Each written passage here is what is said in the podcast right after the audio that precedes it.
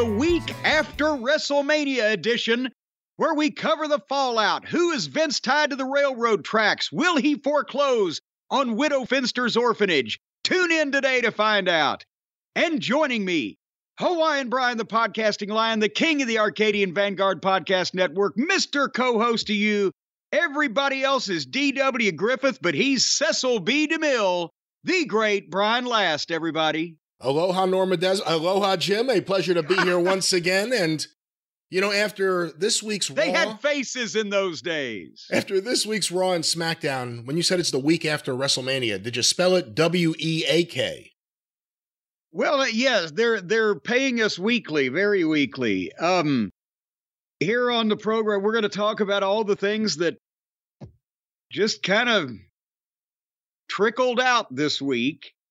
It seems to be a deflating week in the wrestling industry, except, of course, for you know, uh, uh, fucking just for men hair dye products and you know things like that. I'm sure Vince is going to be uh, involved heavily in whatever advertising that all the hair dye companies do with the new company there that they're putting together. But you know, Brian, I've been talking for months now here on the program about our ongoing weather situation in the city of Louisville, Kentucky, and our surrounding areas. We've talked about dew points and thunderstorms and windstorms and tornadoes and pollen and all kinds of stuff. Well, hopefully, what we have here today is the the WrestleMania weather story. Everything is peaking. It's it's it's weather season, and now hopefully this is the big one, and I don't have to tell any more of these anymore. So, did you hear about what happened down here in Louisville on Wednesday afternoon and evening? I know from texting back and forth with Travis Heckle that there was a power outage in certain areas of the town. Yeah, yeah. So they had been calling, Monday was April 3rd. I mentioned that on the drive through. And uh, the weather forecasters were even going, don't worry, we got some severe weather coming, but it's nothing like April 3rd. Well, it wasn't anything like April 3rd, but goddamn, since that was the worst ever, there's a significant scale there you can still be at, and it's still nothing like April 3rd, 1974. But they said, well, we're going to get some rain earlier in the day, and that's going to take some of the energy out of the air. Some of the thunderstorm fuel will be diminished because we'll get that rain, it'll cool things off, blah, blah, blah. And then about lunchtime that day on the news, they say, you know, we're not getting a lot of rain here. and the temperatures are heading into the 80s. And uh, yes, they've ca- they've already put out a, a tornado watch. Uh, I think by nine or ten o'clock that morning for the entire area. And then they started with severe thunderstorm warnings before the shit had even got here. And then they're starting to follow it on the on the radar as it moves through Paducah. And it's coming from the west. And the the the uh, proposed forecasted radar where they show you like here's what it's going to look like over the next three or four hours it kept getting worse. Every time you'd see it it got darker and wider. And so finally i have by mid-afternoon i'm as you know i'm a little trepidatious to begin with about these things and i've already prepared our tornado area here in the castle which is down in the bar it's half underground, that room anyway, four feet under, four feet above, but the exterior walls are creek stone, almost a foot thick, and they've got the windows have heavy blackout curtains in case anything should shatter. and the stone fireplace is on the other side of the room. So we're in, enclosed in stone and underground partially. And I got a big ass mahogany fucking pool table. And if you pull the leather couch right up to the edge of that, if you're underneath it, well, you're you're pretty much in the bunker, right? I've prepared that a few times, but we have never actually gone there. So then we're uh, sitting in the same room, me and Stace and Harley Quinn, watching the weather on the, the forecast because now they're just, they've interrupted the four o'clock news to just do weather. And they, as this shit is, they, then they announce to people it's going to come through at evening drive time. Do not leave work. Do not leave work. Don't drive in this. And then the western edge of the community is we start getting the reports over there. Oh, Pleasure Ridge Park says uh, reports winds of 70 to 80 miles an hour as the storm is beginning to blow through. And we're looking at this fucking radar and it's getting closer and they're talking about things that are happening around town and then we get the first reports of the power outages. And then we look out the fucking windows of the room that we're in. And sheets of rain and wind blowing shit. If the, I felt like I was going to see an old fucking woman riding a bicycle carrying a fucking puppy dog go by the window. And I looked at Stacey. I said, let's go downstairs. So down we go. And we're sitting there on the couch without ducking under the pool table, but she's we can watch, and this is amazing. Because like I said, 50 years ago, if it'd been me and my mom, we'd have been in the crawl space because we didn't have a pool table with a transistor radio and them going stay in your homes that's all they know right now we're watching her the radar on her phone and still hearing the news go on and this shit you could hear the wind howling and blah blah blah and then within minutes it's past right and I'm thinking, okay, let me peek out. So I open the curtains and I look directly out the window, right over at my neighbor's place. Remember the neighbor that my the city sized city bus sized tree came out of her front yard and fell on my fence a couple weeks ago, right? Right. We just got that cleaned up. The people with the crane and the whole nine yards and the Monroes were out here and cleaned up the whole side of the area. Looked like a disaster zone is spotless. I look out the window and all I see, I see some some more limbs from her evergreen trees and a few miscellaneous sticks and branches when I'm looking straight out, right? And I said, I think we got away with this. Let's go look at the other end of the house. But Stace on the other side, and she looks out the corner and she says, Wait a minute. Is that supposed to look like that? And as I look around to the right, you know, when I said that the city bus sized tree from my neighbor's yard came down over my fence into my yard, came within a foot, but did not touch one of my giant maple trees on the side of the house there. It was a foot away, but it didn't break one branch. Well, in the ironicness that generally goes along with my stories, is it ironicality? the goddamn storm came back and got that fucking maple tree. Oh wow. not not all of it. And here this is the worst part. It's it's like 80 feet tall or more. I don't know, but it goes straight up because years ago there was another tree growing next to it that turned over like 15 years ago in a storm. And so there's no limbs on that way. It grew straight up because it was in the middle of trees and it branches off in three different directions once the main stalk goes up, right? And two of them are still standing, but 20 feet off the ground where it branches, the biggest part of it, it's uh, anything you can, one person can do to reach around this fucking thing, snapped off and dropped like a lawn dart.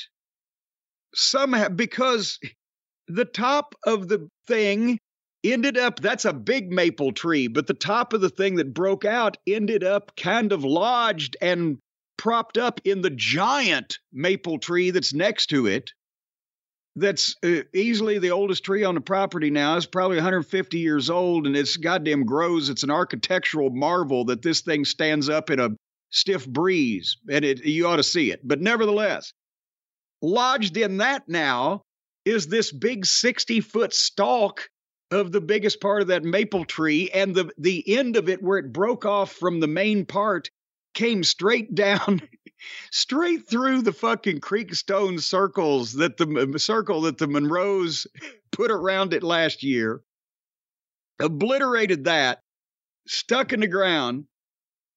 And I've had Corky out here. We'll talk about that in a second, but uh, you're going to hear some some various machinery. I'm having the Monroes are here today getting things off the roof and picking and cleaning up the exact same area that they just cleaned up two weeks ago or whatever. But so anyway, so we look around and everything else is okay. And then they start having the reports come in.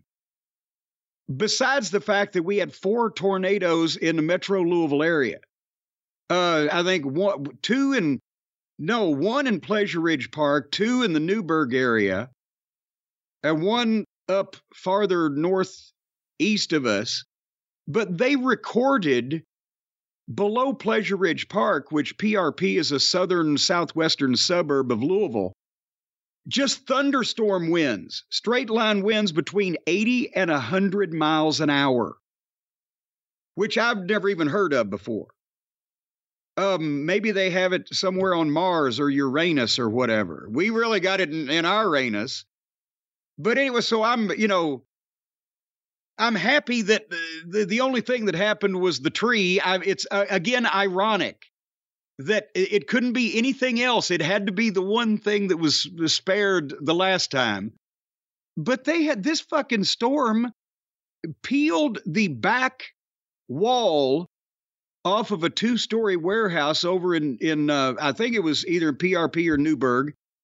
That uh, steel girders and the cement blocks and the fucking thing. It, it, there's trees all over everywhere in this town, roofs and roads, and there's chainsaws going. So this is the home of the chainsaw. So you might hear some power equipment today.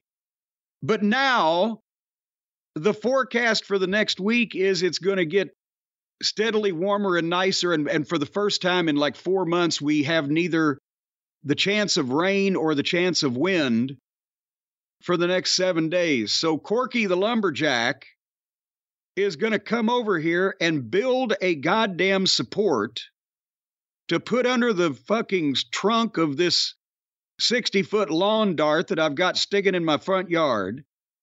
And then he's going to buy a system of ropes and pulleys and daredevil activities, extricate this giant piece of maple tree out of my good maple tree without hopefully damaging the good one and the little dogwood that lives underneath the, the big giant maple. And that's on Monday. If anybody's interested in coming by, we'll have hot dogs and lemonade uh, for $3 combos and bring your own lawn chair. The fuck? Have you thought about just leaving Louisville? Well, go to California. You'll either have a drought for 10 years and fucking die in the desert, or now they're all going to get goddamn flooded this spring when the 60 feet of snow that the mountains got melts and runs down in the valley. I could go down to Florida and be involved in the hurricanes, where at least the tornado's only like 100 yards wide, and, you know, the, the hurricane covers the ground it walks on. Or I could go up to goddamn Saskatoon and live with Brock and shoot moose in the fucking snow.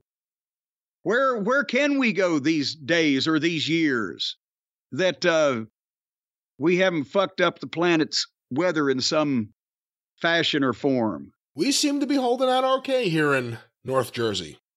Well, that's because you people have had fucked up fucking conditions for so long, you can't really tell the difference when it starts heading down south when or, or dovetailing is that or heading downhill or heading uphill. down south. That is exactly what we call it when things go bad. So yeah, heading down south, I hear. Well, that's why we send ours to Alabama. See. and Mississippi, where it belongs. But nevertheless, um, we got a big program today right here at the. St- I'm not even. I'm going to save my attic insulation story for next week. It's only partially done yet. But while I've been dealing with all this other stuff, I've had 35 yard bags full of old insulation thrown out the back window of the vault in anticipation of my new insulating. What were you going to say? Do you think the Monroes think of you as a dream client or that they wish they never met you? I think it's a little of both at different points in time. Um, it it depends on what happens and and what mood I'm in, probably as to whether. But there's there's plenty of things for them to do. They never run out of things to do around here, so they're they're grateful for that. They're they're trying to put little, little Dustin through, you know, their their son Dustin Farnham Monroe. They're trying to put him through school. They're getting him, trying to get him into kinder, kindergarten, you know, as we speak, but they can't find a kindergarten that'll accept 12 year olds. But they're going to keep looking. They share this son, the two Monroe brothers? Well, actually, he's adopted. Yeah, They- he was left on, on a basket on their doorstep. So they both adopted, the two brothers adopted the yeah, son? yeah. Little Dustin Farnham Monroe. Interesting.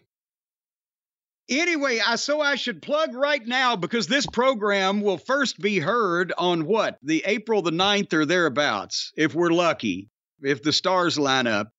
And so already on sale, I've been talking about it for six weeks. If if I have to remind you at this point, well, shame on you. But already on sale at jimcornette.com at the spring spectacular sale, Cornette's Collectibles is not only the Inside the Ropes DVD of myself and Jim Ross's sit down show in London in 2016 through Inside the Ropes' touring branch and Kenny McIntosh's wonderful team.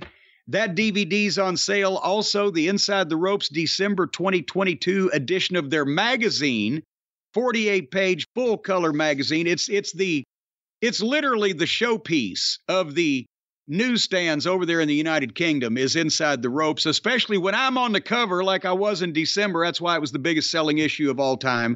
And you can get those now personally autographed at jimcornette.com. And for all of us Yankees over here across the pond, we might not have even seen this magazine before, for heaven's sake.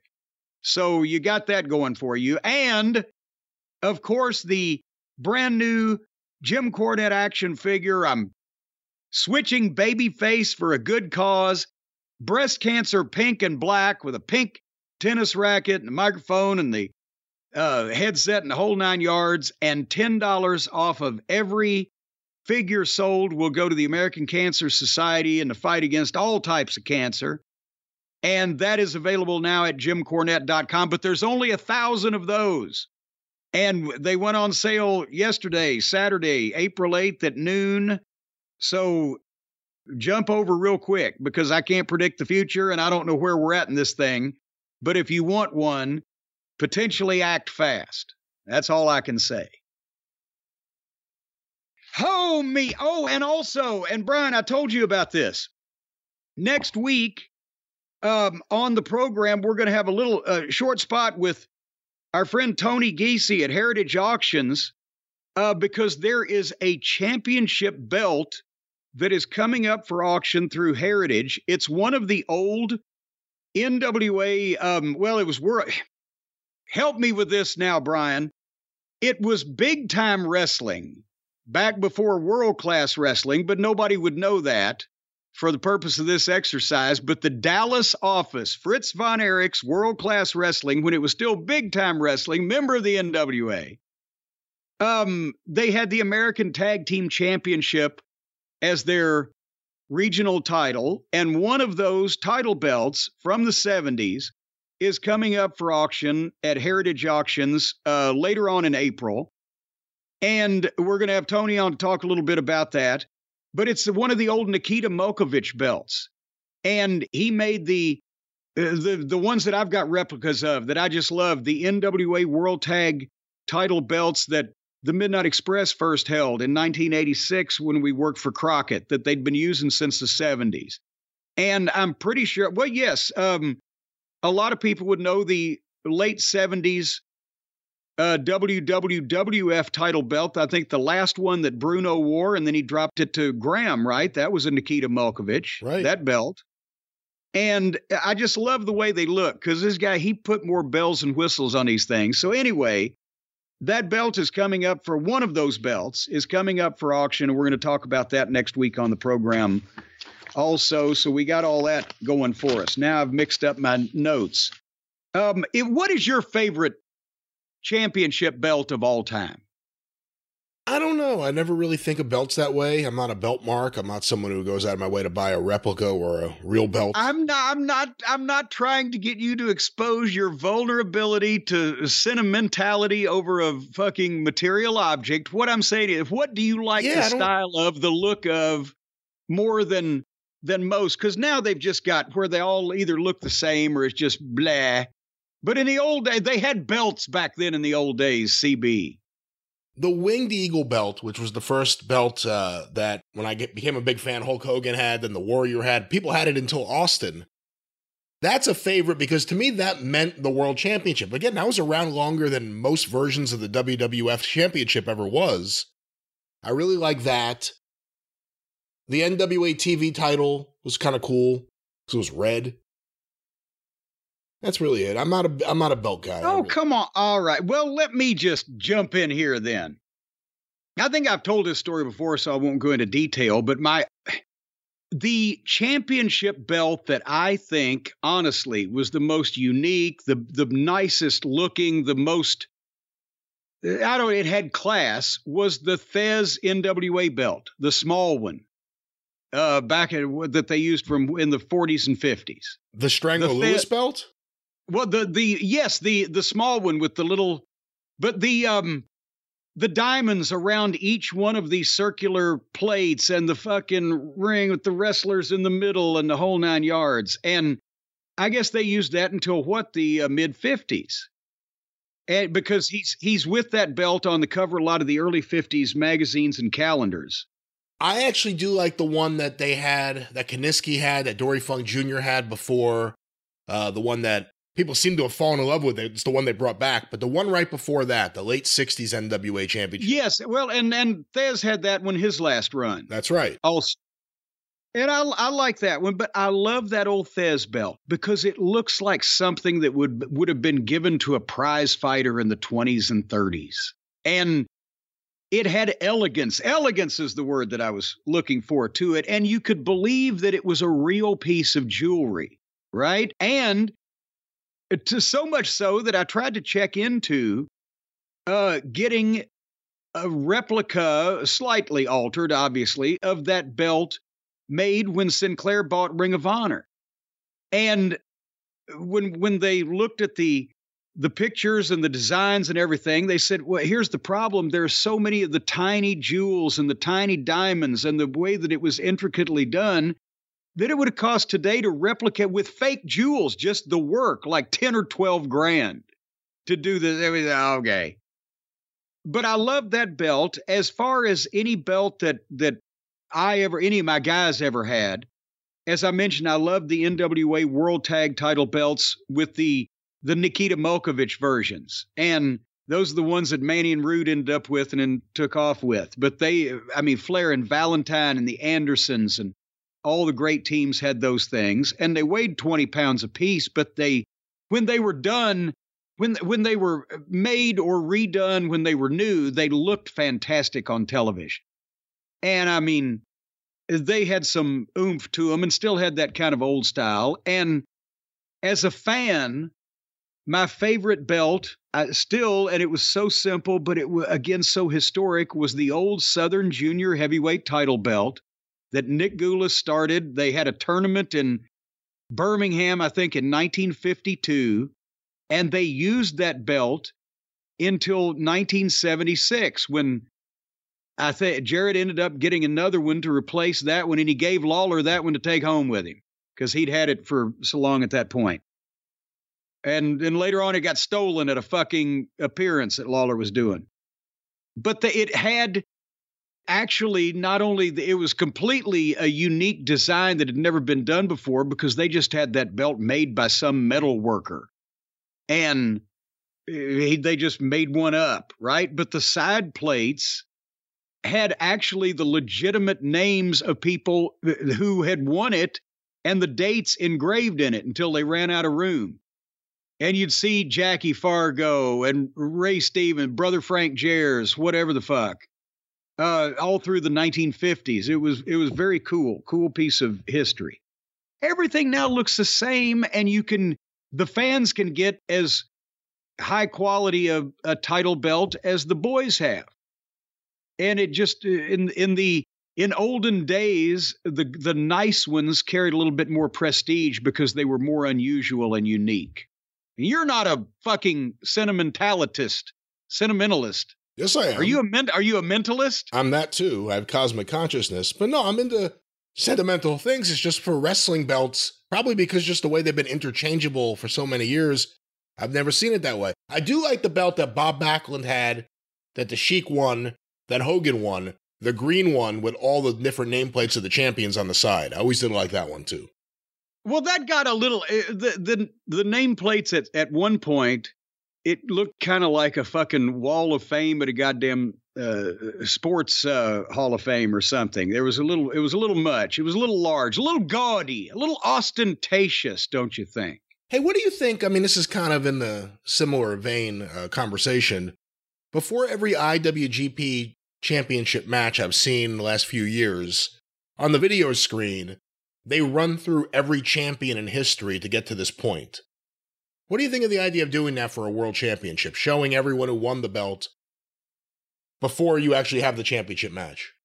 I think that that's tremendous because it gives a sense of history and you know maybe the newer fans that may not have been following whatever company you know that anybody that would do that that long can kind of get curious and especially you know if you've got your library and a streaming service or whatever where they can go back and check out other but yeah it gives history to it. I mean of course now think about if somebody if the wwe did it you'd have goddamn fucking hoo-ha.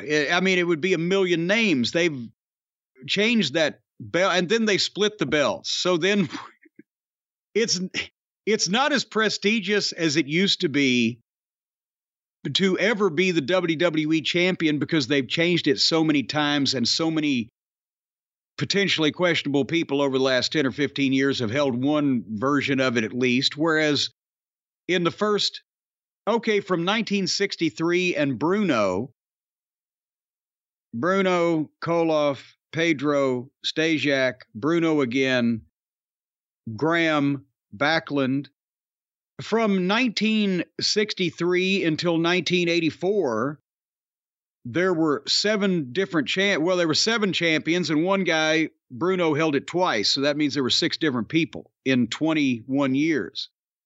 There would be what 30 or 35 in the last 20 years you know before they decided to start making it prestigious again with roman so it might be unwieldy to do that when Austin won the title in 98 at WrestleMania from Shawn, I thought, okay, he's now going to get some long title reign. And it wasn't that at all. Like, that's when the era of nonstop title changes started. Yeah, I wonder who was around then, whispered in people's ear.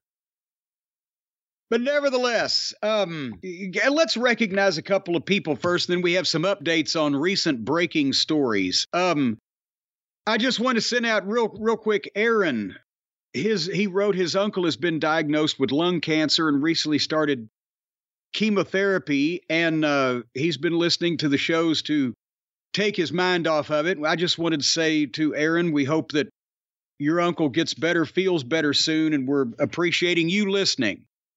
And uh, brad said and again now you know i've set a precedent here and now i feel like i have ribbed myself in the worst way because as we recognize so many of our furry friends that pass on in the you know cult membership then i have to be the one to deliver the news about animals that have passed away on a regular basis. So i've ribbed myself but we've got to send our condolences out to brad. He said today i had to say goodbye to my best friend my dog brutus. We've been pals from the day he was born until his last day 15 years later and he's been listening to the program also. And and Brad, we're sorry to hear about Brutus, and and also from Kevin in Mooresville, North Carolina, his puppy nephew And only in North Carolina would you find a dog named Nephew. And I think that's the greatest thing I've ever heard. But he had ill health recently and, and he lost him. But uh, Kevin, we're sorry to hear about Nephew. And I just wanted to recognize those folks and and if if I haven't recognized you and you've sent an email in that's cuz I'm still way behind on emails and I don't get a chance to read all of them at the at one shot so there's still hope This has been Reggie's Corner. hey now experience. poor poor Reggie We're celebrating Reggie. Reggie. Why poor Reggie? well it just it it the way that it came about it poor me actually because I had to go through all of that poor poor pitiful me poor poor pitiful me That's what people think when they listen back to that segment. Poor Jim. Well, I was I was put in an uncomfortable position. I had to report on Reggie. Poor, poor, pitiful me. All right, speaking of poor, poor, pitiful people, apparently now I have the answers to some questions that I was asking. And the story that went around from WrestleCon, I guess it was, out there, one of the fan fests at WrestleMania weekend, of Rick Steiner and Giselle Shaw from Impact Wrestling and their interaction. And it flamed up, and everybody, and Rick Steiner was just blistered. It made the local news in Atlanta because apparently he's on the school board down there. And ran as a Republican, which, as we'll find out, may explain some things. But hey, can I ask you a question? I don't know if you know the answer, Yes. but Giselle Shaw in storyline, is she the sister of, even though he's not there anymore, Samuel Shaw? well, Brian, I'm I'm glad you asked me that question because I can give you the answer. I don't have any fucking idea because I just told you last week when this happened, I'd never even heard of Giselle Shaw, and that's not a knock. I just hadn't. I I'd read the name, but I guess on you know, but I've never seen pictures of video of whatever. I don't know if it's a well, you know, in some of these companies, they got what? How many? Eighteen and- pages. oh, yeah. Well, ahead. no, I'm saying they got 18 pages in AEW, so maybe they have multiple Shaws. I'm this is not pertaining to this particular incident. But nevertheless, I said I had questions, which, as you'll recall, I asked how the fuck, first of all, as a Rick Steiner doesn't keep up with wrestling to the extent that we do, and we weren't aware of this situation with Giselle Shaw. So, how the fuck did he know this? I said, could there have been pre existing heat, but where would they have ever crossed paths? I said, "Uh, I'm not saying that the incident didn't take place, but what was it spontaneous combustion? What happened here, right? So, I have a a communication from a person who does not want to be named because they Oh, don't want to be involved. Well, they don't. Again, they don't want to be involved in this fiasco. But since I know this person, and I know this uh, without uh, fingering this person, this person should, could, and and obviously does know the particulars of what took place, but does not have a dog in the fight in terms of being on one side or another or in someone's camp like over in AEW, right? This is an independent person who uh, heard us because we I think we were the only ones that asked these questions. Why did this rather than just being inflamed that it took place, how the fuck did this come about? Remember, I had questions. Well, this fellow that I've known for a while has some answers. Is it Scott Steiner? It is not. It's nobody involved or related to any of the of the particulars in this equation. It's someone that's been around wrestling for a while. Anyway, Marcus Bagwell. oh quit. Okay. So here apparently is what happened and and I will also try to fill in as best I can with for maybe there's people out there listening that have never been to a fan fest, wrestling fan. It's entirely possible that there's people listening that have never been to a wrestling fan fest or know kind of the atmosphere or the way it's laid out or whatever. But basically, everybody has their own booth or table or area in in generally in lines uh, where the fans can come up and buy the merchandise or get the autographs or take the pictures or whatever the case. And if it's a crowded situation, and sometimes there can be log jams, especially around, you know, the the big attractions, you know, fucking tables, but also just there's a lot of wandering, and then people will uh, they'll they'll see somebody that they know, and they'll say hello, and they'll stop and chat, or they'll both be walking down together the aisle, and they'll look and say, "Oh, well, that's." Little Johnny Jackoff that I used to watch in Cleveland and on Saturday nights or whatever. And it, it creates some bottlenecks. Hey, little Johnny So- Jackoff, I haven't seen you in years. You look the same. Yeah. He, he- you never age a day. That's because I jack off all the time. Can you sign this? So, anyway, so this is the story. Giselle Shaw and another person were standing in, in front of the Steiner brother table, uh, in front of and off to the side. And Rick was trying to conduct business, and they were blocking the way.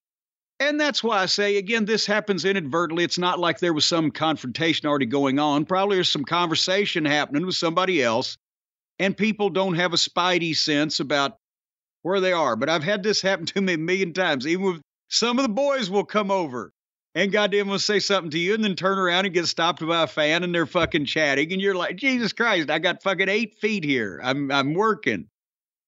So anyway, the email goes on. Rick was getting frustrated and asked him to move, which I believe they didn't fast enough.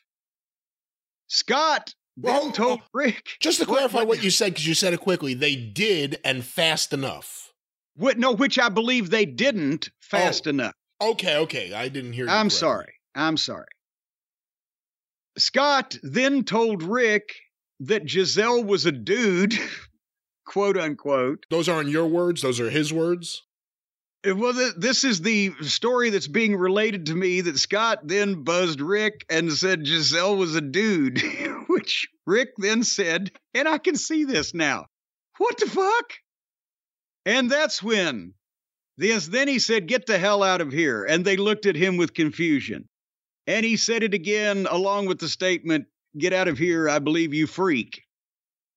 Um, and I can see this going on and and again i didn't know that rick was on the i don't believe i knew that rick was on the whatever fuck county school board but somebody tweeted that he ran as a republican apparently we all know that in the republican minds because they hear it on fox news so it must be true that transgender people and drag queens are the biggest menace to our children in society today not the fact they're all potentially going to be slaughtered with automatic assault rifles in their own schools, not the fact that the fucking criminal could take over the White House again, not the fact that we've poisoned the planet or any of the other actual pressing issues, or the fact that all those children could die of illnesses because we have no health care, but god damn it, them transgenders and them drag queens is trying to abduct our children and tell them bedtime stories. I don't know. So I can see this fucking going on.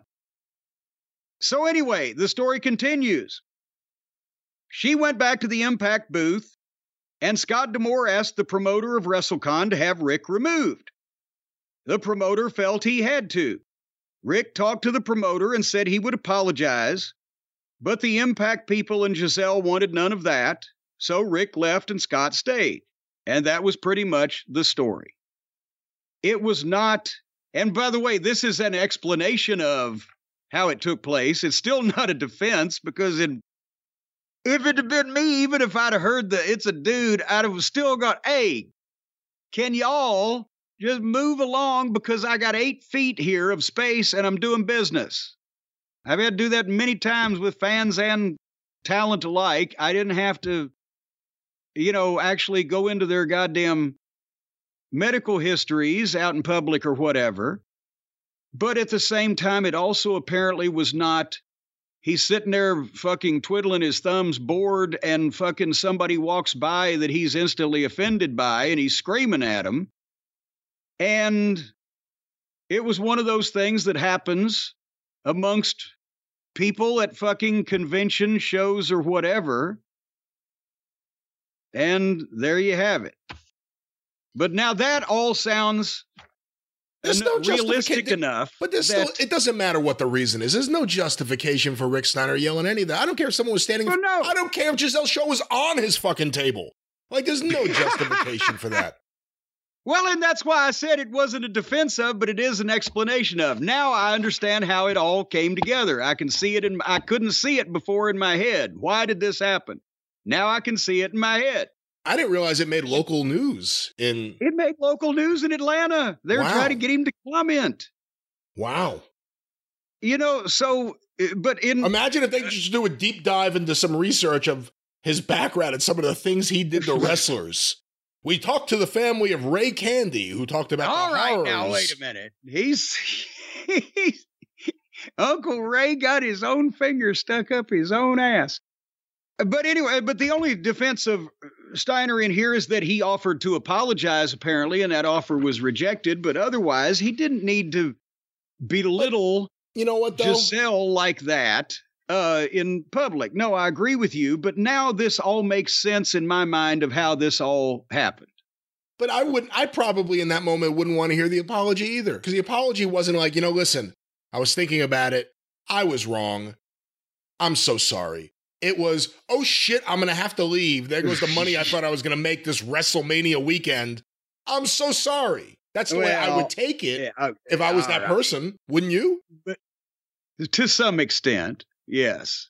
But um but anyway, but yeah, but well, you know, that's but hey, that's the big thing now. All the Republicans, they're ducking for cover. It's not, you know, we need bulletproof body bags for our children in school. It's oh, the drag queens and transgenders are coming to spirit them off to Pixie Mountain. And the worst thing they did was screw up my merch money. They stood in front of my table. I couldn't sell my 8 by 10s hey he actually had an 11 by 14 there so Where's it took up a lot of space Does Arnold Huh? come, does Arnold come to these conventions? you know, obviously Arnold can't possibly still be alive, and I think it's it's That's now true. if it no matter what you think of the rest of the Steiner family, Arnold was a fucking good boy. This is Reggie's corner once again. Yeah, yes. It's, so don't fucking disparage the memory of Arnold Steiner, who potentially was the smart one in the family. You know who Rick Steiner should also apologize to? His son. Because this did him Yeah, no that- favors this this weekend, especially. That wasn't the best weekend for that publicity. Yeah. No, it was not. Uh, speaking of of not not the time for anything, I also told a story the other day when we were talking about famous fucking flop entrances or comebacks or debut. How did we get on that topic? We were talking about Shane McMahon, who Oh, in midair we were told he still got it, and by the time he landed, he had it, and he left with it. He tore well, it. and then I, I told the story of former Canadian football great Glenn Kulka, who had a brief flirtation with the WWF developmental program in, I believe it was 98 and 99. He worked in Memphis some and had trained some at the studio in Stamford. And anyway, uh, I told the story of how he had a big match in his hometown. It's been so long I couldn't remember all the details, but that when he was introduced, he to this sellout crowd of people in his hometown. He jumped up on the ropes to exult in the crowd's cheers and then jumped off and landed in the ring and broke his fucking leg, right? And down he went. So we have Mike has written in, eh, he was a an eyewitness. He says, Hey, Jim and Brian, I just wanted to tell you that this moment happened in my hometown of Regina, Saskatchewan, just a ways from where Brock Lesnar now owns his farmhouse. Kulka had recently retired from playing in the CFL for our hometown Saskatchewan Roughriders. The Roughriders to the people of Saskatchewan are like the Sooners to Oklahomans. Holy shit. So imagine the shock when this happened in front of these people who idolized in capital letters the man. So he was a big deal up there, as Lawler one time said to Lance about Playboy Frazier. So Glenn Kulka that night was wrestling, of all people, Don Callis. And I, now my mind come, comes back to this. So Kulka broke his leg, and Don proceeded to kick him a few times, I guess to see if he was still breathing. and then he used some kind of foreign object, probably a donut hole he pulled out of his trunks. He used some kind of foreign object and pinned him for a three count before Kulka was stretchered off. Oh man. So You're still laughing about this. I'm sorry. His bad. He looked like a caveman. This guy was a badass, right? So, so not only did the conquering hometown babyface lose, he lost to a Manitoban. Winnipeg and Regina in the CFL is like the prairie redneck football version of Yankees versus Red Sox. So Don Callis pinning Kulka in an absolute disaster situation killed the town forever. Indie shows here now do about 100 to 200 people. That night was sold out somewhere in the three to 4,000 range. Saskatchewan was never the same again.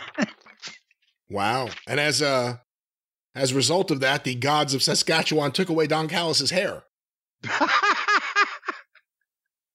you know, I could, can you imagine he's standing there and the guy goes down and he's screaming in pain and he can't get to his feet. The match hasn't even started yet. You're in the main event. There's 4,000 people in this building. It's sold out. All came to see the guy that's groveling and simpering at your feet.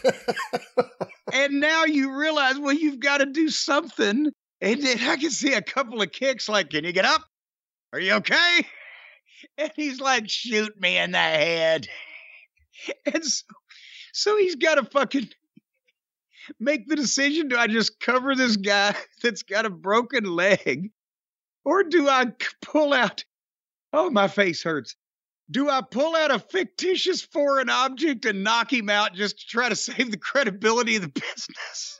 Well, what about what Austin did with Owen Hart, where Austin couldn't do anything and Owen kind of rolled himself up to be pinned by Austin? Could you do Well, anything the- where there's some kind of screw job and Callis slips and hits the ground and Kulka just laid a hand on him? Is there anything you would have done to repair this? In in this case, Don Callis was not Owen Hart. Um, because it it looked as ugly as a monkey fucking a football, but Owen did kill time by taunting the crowd, talking to the referee, and wandering around to the point where he just wandered backwards and accidentally tripped over Austin, whose limp arm in some fashion fucking went around one of Owen's legs and the referee counted one, two, three. But this was a case where the Austin was just laying there selling a bump he had taken in a match. This was a fucking guy who had just been introduced, jumped off the ropes, and went down like he'd been shot from the grassy knoll. Oh, my ribs hurt. My stomach is hurting. You think everyone was standing up so that when he went down, like the people in the back on the floor couldn't see like, what happened? Where, where did he go?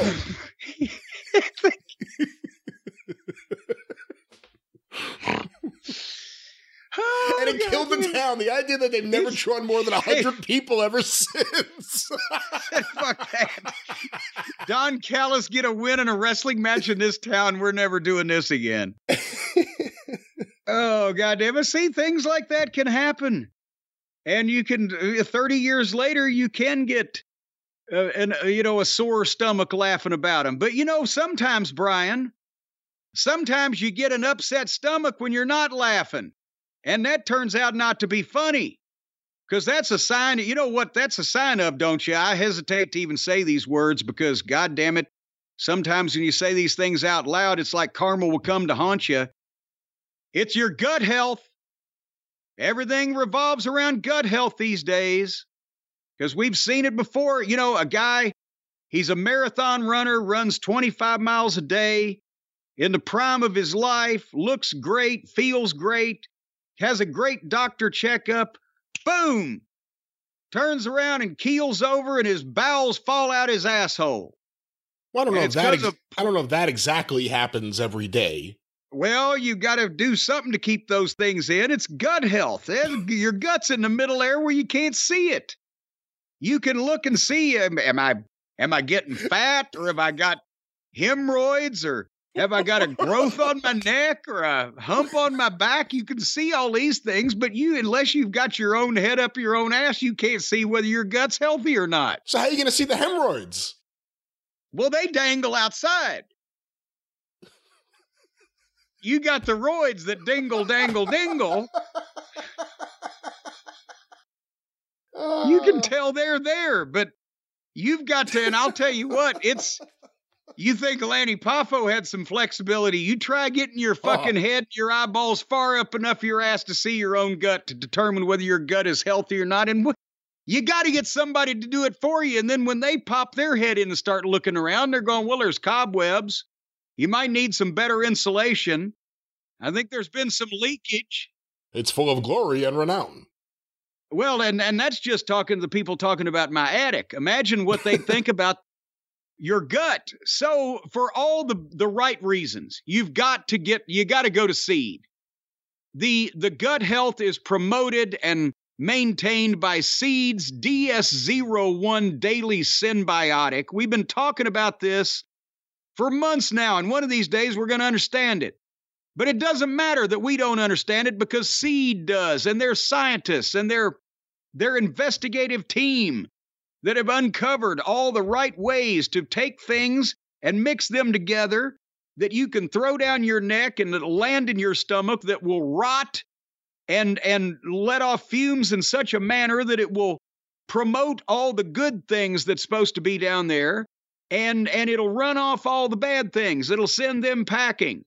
It uh, they'll it, they'll be excommunicated. They will be relocated to some far off planet where they won't worry your bowels and intestinal tract. You know, your skin is home, Brian, to trillions of microorganisms and their byproducts. Well, it's time That's to pay just- rent. That's just your skin. And the gut and your skin have similar jobs to manage what comes into your body from the outside world and then communicate and relay information back to your body's nervous, immune, and endocrine systems. You got all that shit going on, you don't even know it. And if the skin and the gut and the microorganisms and their byproducts, and I assume that means their effluvia and their excrement, if you if you're not communicating with all of the microorganism shit that you've got on your skin and in your gut, well, it can grow goddamn green stuff all over you. So, many factors influence these things diet, stress, exercise, antibiotic usage. You don't know what you're killing. You need some of the probiotics and the prebiotics to go along with the antibiotics because that balances things out. You don't know what you're killing. You don't know what you're killing with the antibiotics. You're killing the germs, but you could also be killing other things. You could be killing hair follicles. You don't take penicillin, it'll make you go bald. But if your stomach is in the right shape, it'll referee in between those two things and you'll have hair growing out of your fucking gut. But anyway, back to gut health and gut barrier integrity and gut immune function Back to that. And- back to that. The only way that you're not going to just be walking down the street one day and suddenly your stomach just, you just bend over, throw up, and there's your stomach with everything you've eaten for the last four days laying on the sidewalk in front of you.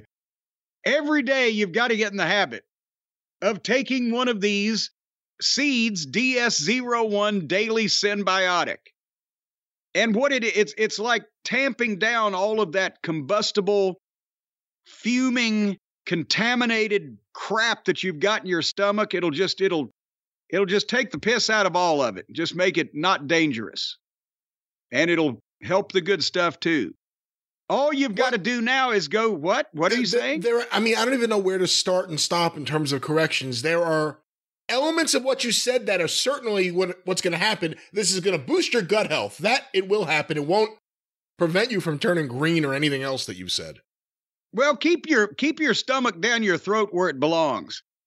Go to seed.com, that's S-E-E-D dot com slash drive and use the code drive. You're going to get 25% off your first month of the Seed DS01 Daily Synbiotic that we were talking about earlier. That's seed.com slash drive and use the code drive. Now, I know a lot of people have been worried about this. There, there's it's all over social media. People are searching gut health and they're looking at TikTok videos on gut health. And these TikTok videos are being made by people that look like that they need some help with their gut health. So apparently everybody's coming down with this poor gut health. And the only way to stop this and get yourself back on the road to recovery so you won't be belching fire and and breathing fucking methane is take the Seeds DS01 Daily Synbiotic. You can read for yourself all of the information on this fine, fine product at seed.com. And it's it's disturbing and it's it's disturbing and it's troubling in its gibberishness. Seed. Read all about it. Yes. And speaking of going to seed, uh, let's talk about AEW from this past Wednesday night, April the 5th, I believe it was. Um, that's when I was under the pool table and the storms were passing over. So I watched this after the fact, and thank God I could skip through certain parts. What has Ricky Starks done to anybody? How many times is this the last what number of times have we seen Ricky Starks that he ends up getting carted out or face first in the middle of the fucking ring? It was just months ago that he was the most over babyface in the company for a couple weeks. Well, they fixed that. Uh, so for the folks who didn't see this, this was supposed to be a grudge match with Ricky Starks against Juice Robinson, who looks like he's in the habit of chasing parked cars. I don't know. He's got something going on facially, but that's Starks a, but, is, but it's good for wrestling. He looks like some kind of weird, wild guy. He, he does. He does. He looks weird and wild and wacky and wonderful. And so we were going to see a weird, wild, wacky, wonderful grudge match. And Juicy was already in the ring, and Starks' music plays, and you know, he makes his entrance, and then some other music plays, and there's confusion. And then Juicy jumps Starks and here comes Jay White. And he runs with music. ring with music. That was the music that was playing secondly when it caused the confusion. And both guys just jump on Starks, and neither one of these heels can throw a fucking punch. Uh, Starks when he tried to fire back weren't great because he was throwing a hundred of them as fast as he could. And somehow Jay White gives Starks a reverse crossroads, and Starks is laid out cold again. And the heels mugged for the camera. There was no match. And they left. And we were four minutes into the show. And you say and, and you say heels, there's one of the problems. It was a surprise appearance by Jay White. And even though he attacked the babyface because it was Jay White making a surprise appearance here, he wasn't necessarily booed like a heel would be. But he certainly stirred Swami up. Yeah, he's losing but, it someone out there. I don't know what's going on. Well, that's eh, you know, you got to at some point let those people out of your yard. You can't leave them ch- tied up there forever. But it, the yes, the, the the AEW audience, which is the entirety of the people in the United States of America that know who the fuck Jay White is, were happy to see the heel come down and beat up the baby face. And and then the announcers were saying what massive news it it boy howdy. You know, the the other company across the street has Brock Lesnar doing surprising things and the AEW fans are talking about Oh, Jay White's a game changer. He's a hottest free agent. If that was the first time that I ever saw him, which to I would think potentially quite a bit of the audience it was, would you think from that debut that Jay White was anything special? Would you be ticked off you didn't get to see the match they advertised before he ran out and beat up the fucking baby face? What how did this get this guy over in any fashion. No, if you didn't know who he was, it's just another skinny, in shape guy running out with a jacket on. That's all it is. The fans barely know who Juice Robinson is. He's barely been introduced to the audience. This blood feud with Ricky Stark started because there was a promo with Juice Robinson on TV like a few weeks ago. That was it. I can't explain this. I will tell you within a few days, the order of headlines I saw one was Vince McMahon back at WWE. The next day it was WWE not signing Jay White. and then the next day it was Jay White going to AEW. So I don't know. Uh, we'll see how it works out. Well, I mean, I'm not saying that Jay White might might not be bad for you know the WWE or might be bad or whatever the fuck I'm trying to say. He might be fine. They'd put him in NXT for a while and teach him how to work their fucking style and you know he he looks like a lot of the guys there I, I why uh, what are we not seeing about Jay White's presentation that we don't see superstar instantly as he stands there or comes running out and helps his little friend Juicy beat up Well, Ricky right Starr. there, right there. He's been presented as a top guy in Japan. He's not been presented as a top guy in AEW. He's been presented as a guy who randomly shows up, appears on And helps Juicy. Eh, Well, appears on Juice. I don't know why you want to call him Juicy, but it helps Juice here. But previously, what would it be? He would show up on Dynamite and they'd say, like, he's going to wrestle on Rampage. And then no one would watch that. So, from everything we've seen, talented, from things we've heard, some people think he's really talented. But have you seen that in AEW? And if you haven't watched, unless you're the fan who hasn't watched a show in like seven months or whatever the last time this guy was on the show, would you even know who he was? I think there is something with Juice Robinson, though. Like you said, he looks crazy ish. Like, imagine Yeah. if, like, the Moondogs were on a diet. Like, kind of like, just, you know, there's something you could see this guy hanging out outside the 7 Eleven. So I think there's something there with him. Well, yes, because we all want to pay to see people that look like they hang outside the 7 Eleven. Every now and then, one out of every 50 of those guys is some crazy guy who could fight. How many fights have you lost in the parking lot of a 7 Eleven? I've never been in a fight in a 7 Eleven, uh, in a 7 Eleven or around a 7 Eleven in my life. I've barely gone into a 7 Eleven, but I've seen the people. What about a 6 to 12? You know why they call them 7 Eleven, don't you? Why is that? Because they used to be open from 7 to 11 because before the days where there were, were no such things as convenience stores 7-eleven came along and it was a convenience store. It was open from 7 in the morning to 11 o'clock at night which was much longer than any normal business hours back in those days.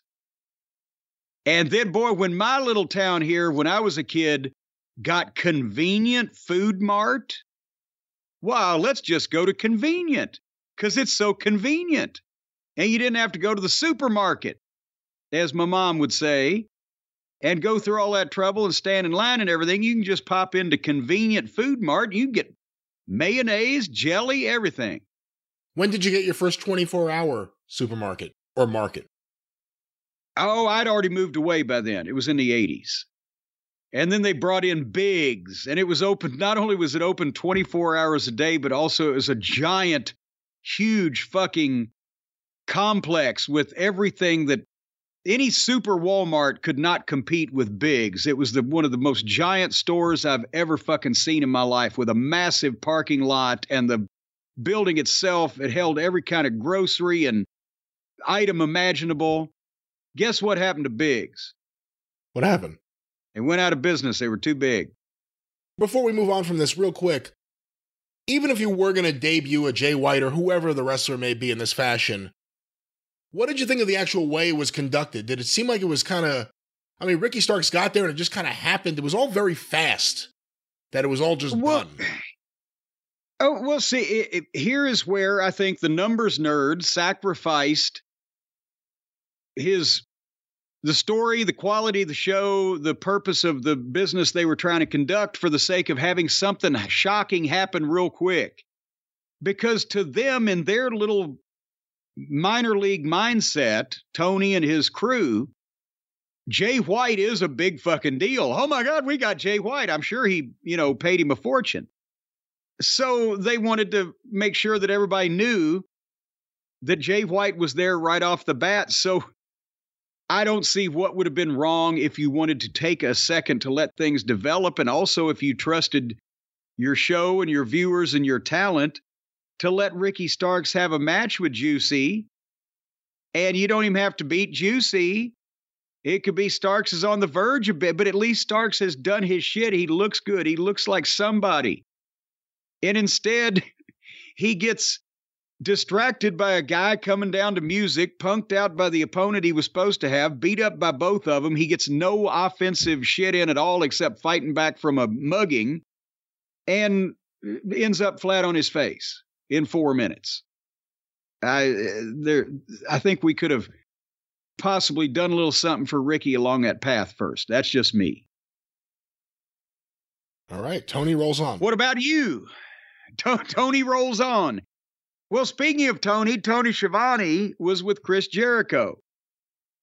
And he explained why he felt that Adam Cole disrespected Daniel Garcia last week. And that's why he had to come down and make sure to glare menacingly at Adam Cole so that we would know that that's the program they're trying to set up. Because now, since Adam is going to be the hottest babyface to company because he's come back from injury, naturally, Jericho wants to be there to drink the adrenochrome. So, but then we took a turn into the bizarro world. What the fuck?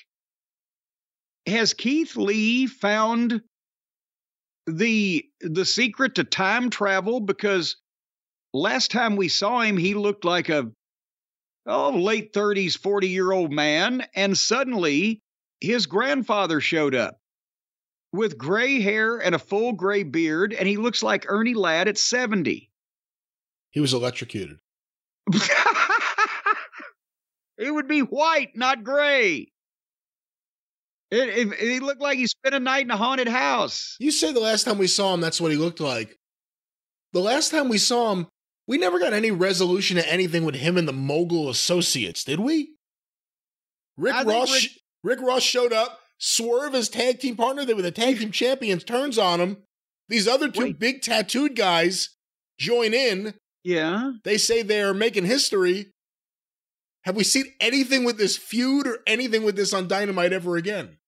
I forgot about that. Where's Swerve? I don't know. We're Probably on Rampage like everyone else. Well, eh, so has Keith Lee, has he just given up? Has he said, fuck it, I'm stuck in this contract.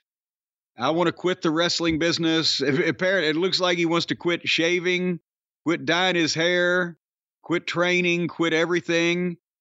Is he just showing up thinking, well, the worst they can do is just send me home where I want to be? Why would he have just given up like this? Why would, how could this, it couldn't be a, a purposeful thing where like you look good like that, Keith. Keep doing it. Can it?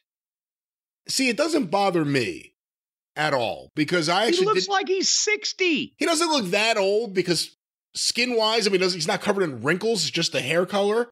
Fuck, he's too fat to have wrinkles. But the He's stretched to the fucking max now. My God. see, I thought he looked Think of, ridiculous. think of the fucking pressure that skin is under. I thought he looked ridiculous like Vince with the hair dye. The last few times we saw him, I was like, that looks so dyed. It just looked so fake.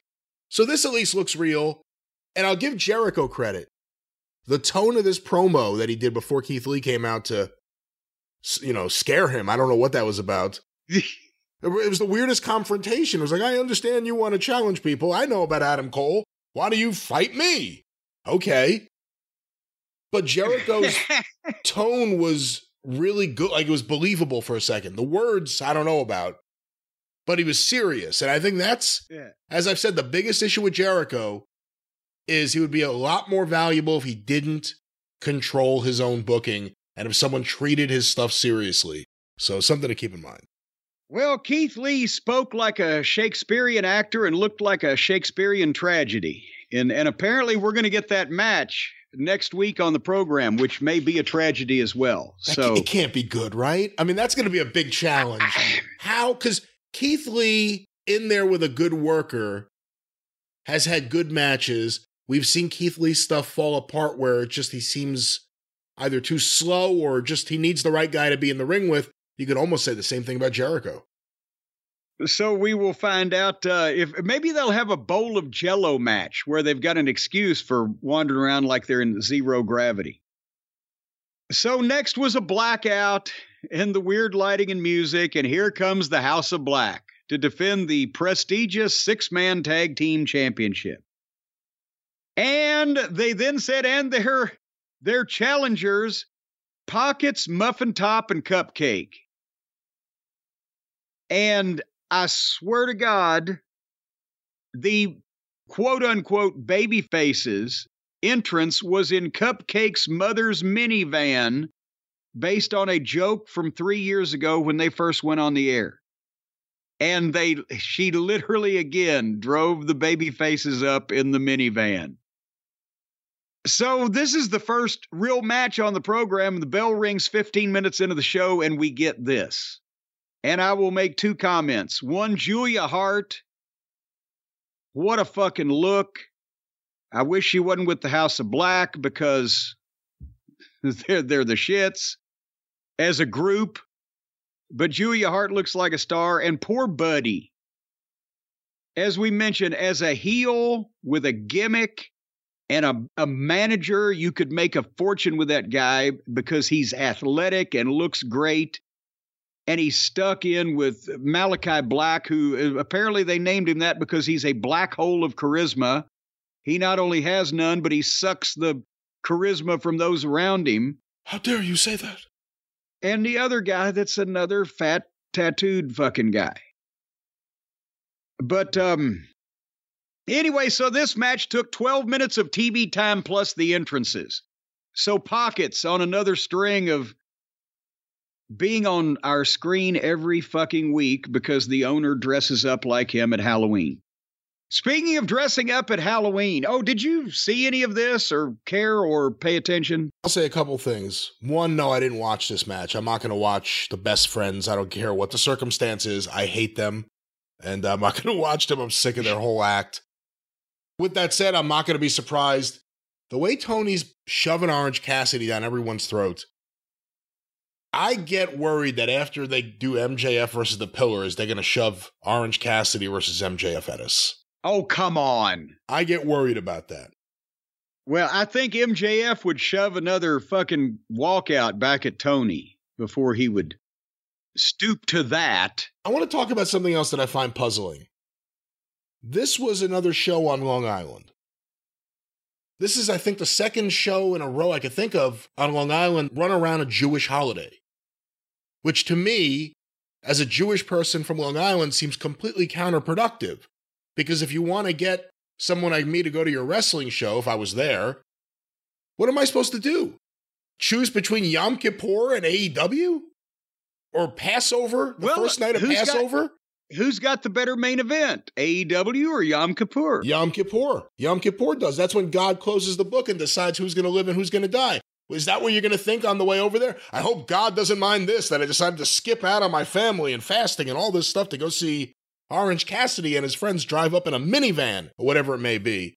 Well, now the the important thing is, did everybody make it then at your house? The point is, why would they be running Long Island around Jewish holidays? That just seems, as a promoter, to be the stupidest thing you could do. If you're going to try, I never, I never thought of it that way. I mean, I know the rules of don't run Louisville during Kentucky Derby weekend, you know things like that, but I I never had thought of it that way. Yom Kippur is the holiest day of the year for Jewish people. I believe last time they ran on Yom Kippur. So basically, you're supposed to end your fast with your family and then immediately rush to Belmont to see AEW. And this time it was the Well, first. how fast can you fast?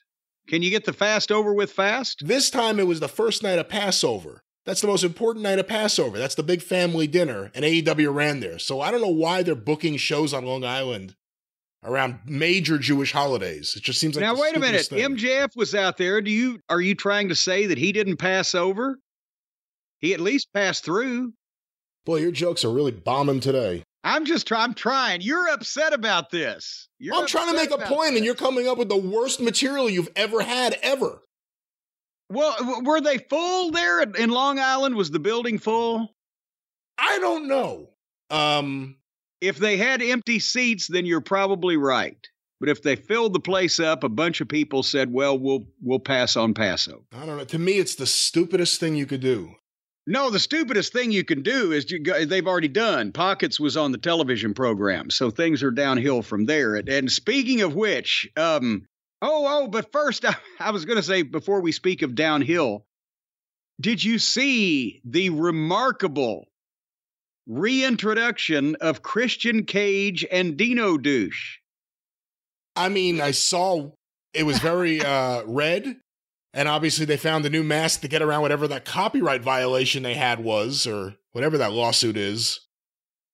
I was kind of hoping we were done with this. Okay, but Here it is once again. But this this earth-shaking way that they presented them, uh, draw the picture. It's a red room, all the red lighting. All you can see is red, and there's a shot of Christian, and he's looking at the camera. And then suddenly Dino from behind him walks into the camera, and he's wearing a new mask and a little thing on his shoulder. Was it the shower? Nobody. was Christian Huh? standing, was Christian standing in front of the shower and Dino walked out. Like where was he? It was probably it was either the shower. It had to be. I would say maybe you're right. Probably a shower or something because they put the red lights in, but you need a white surface for it to reflect like that. So they probably stuck him in the shower and put the red lights in or whatever the fuck. But that was it. Nobody spoke a word. It was like a 10 second thing. ah, Christian on video. Here comes Dino with a new mask. Okay, boom. So that's that. And you know, this is the first week, I think in the last few weeks, where they didn't do a show long story. They didn't do the Mudline story throughout the whole show. They didn't start it off. They just started it off right with the Ricky Starks thing. And then, unless I missed it and I try to tune out the commentary, no mention of Jay White again the rest of the show, or no, you know, big moment where Jay White comes back out to really address all this. Well, no, because everything was kind of self-contained. It's, this thing's going to happen. Well, now that thing's going to happen. There's every match was for a championship of some description or other that they have. Uh, practically six-man tag title, women's title. So anyway, just things are happening. And the next thing that happened was for the AEW women's title, Riho versus Jamie Hayter.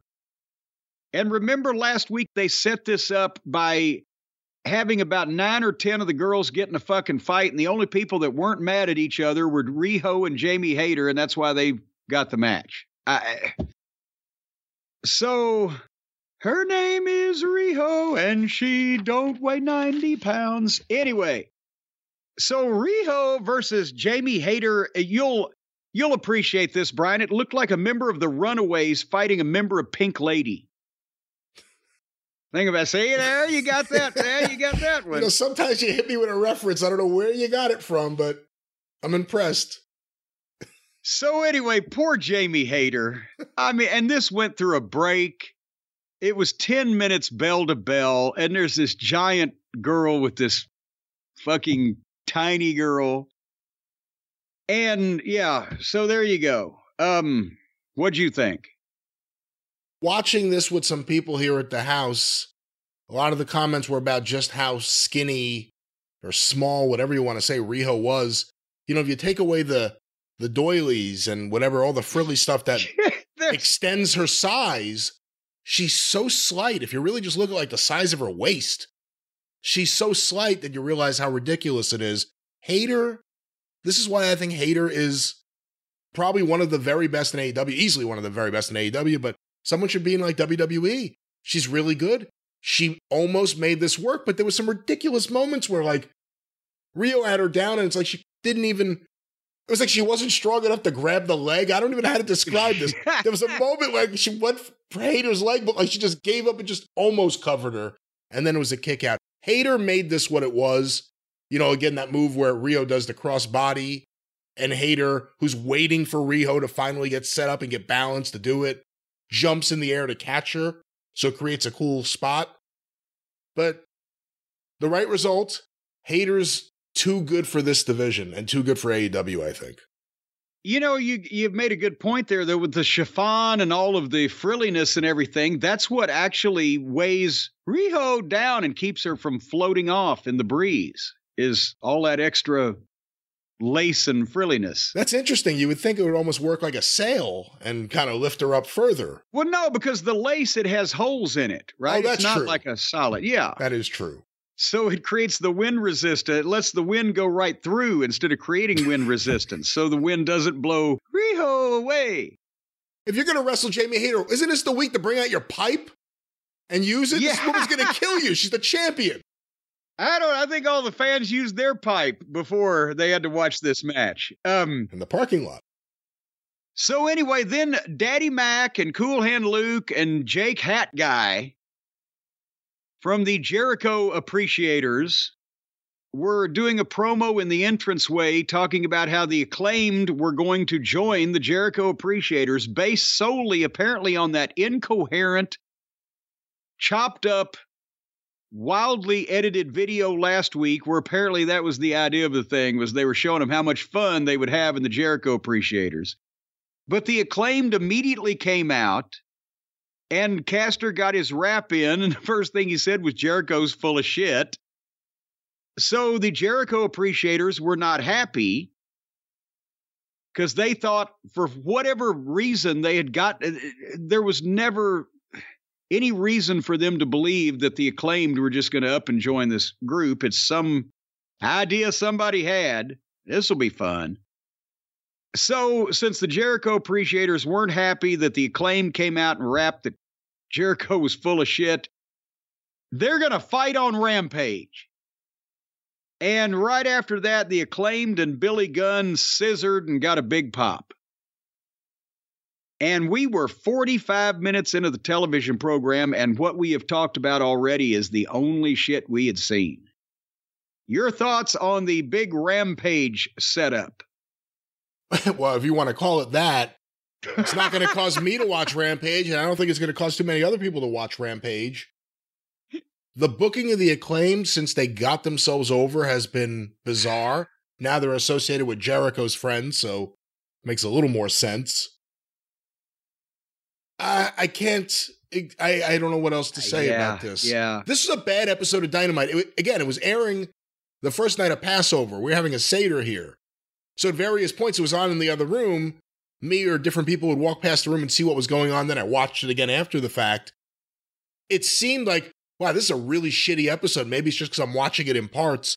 And then when I watched it again, it was even worse. Just a bad episode with segments that, like, everything went on too long and was awkward. Well, and also they're promoting Rampage incessantly on this program to the point that in the main event, when the tag team title match got cooking, all Sockface is doing is just reading off matches for Rampage and the Battle of the Belts that they didn't promote until three days ahead of time, and all these uh, just match after match with people after people. And there's no way if you were taking, I am taking notes. I can't write that fast and and nobody's going to remember all that shit. And just So, endless uh, but- people, just names being yelled at you. This Friday, Jade Cargill, and then it's like it's a battle of the belts. Like you said, why didn't we hear anything about that a week ago?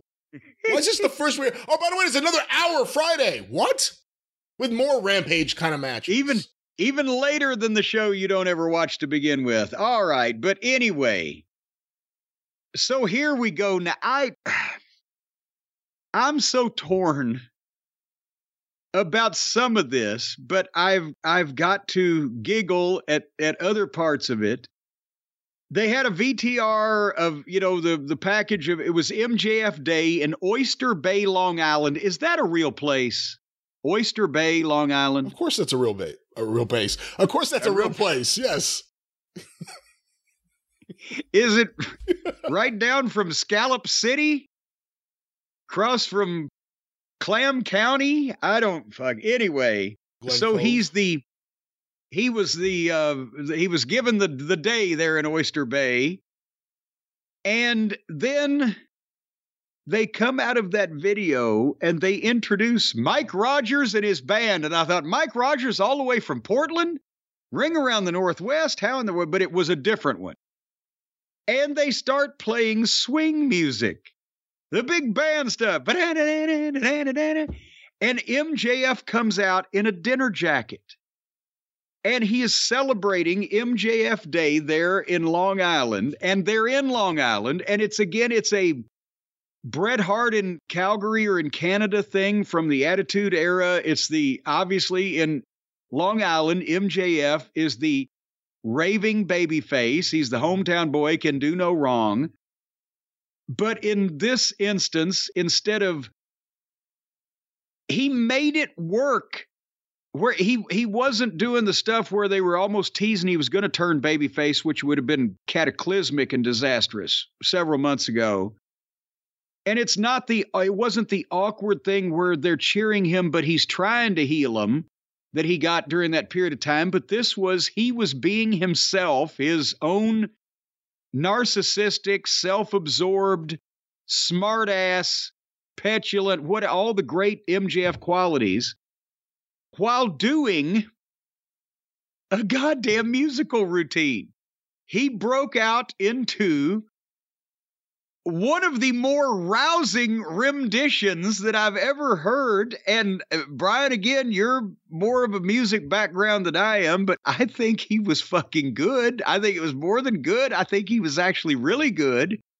But he sang Pennies from Heaven, complete with scat singing like howdy, howdy, howdy, howdy. He uh, uh, dancing to the ring, which had balloons and the table and the whole nine yards, like all the party rings do, and did a big goddamn finish and tore the fucking house down. I don't know how I feel about it on the wrestling program, but goddamn, was he as good as I think he was? He's a very talented guy. He could sing and do all these things, but I will reiterate kind of what you alluded to there. I don't think it belongs on the wrestling show, and I can appreciate the talent, but personally didn't like the segment. Didn't like, eh, you know what? I can't even say that. There are things in the segment I really liked, but just all of a sudden, Justin Roberts saying, and now a man and his music.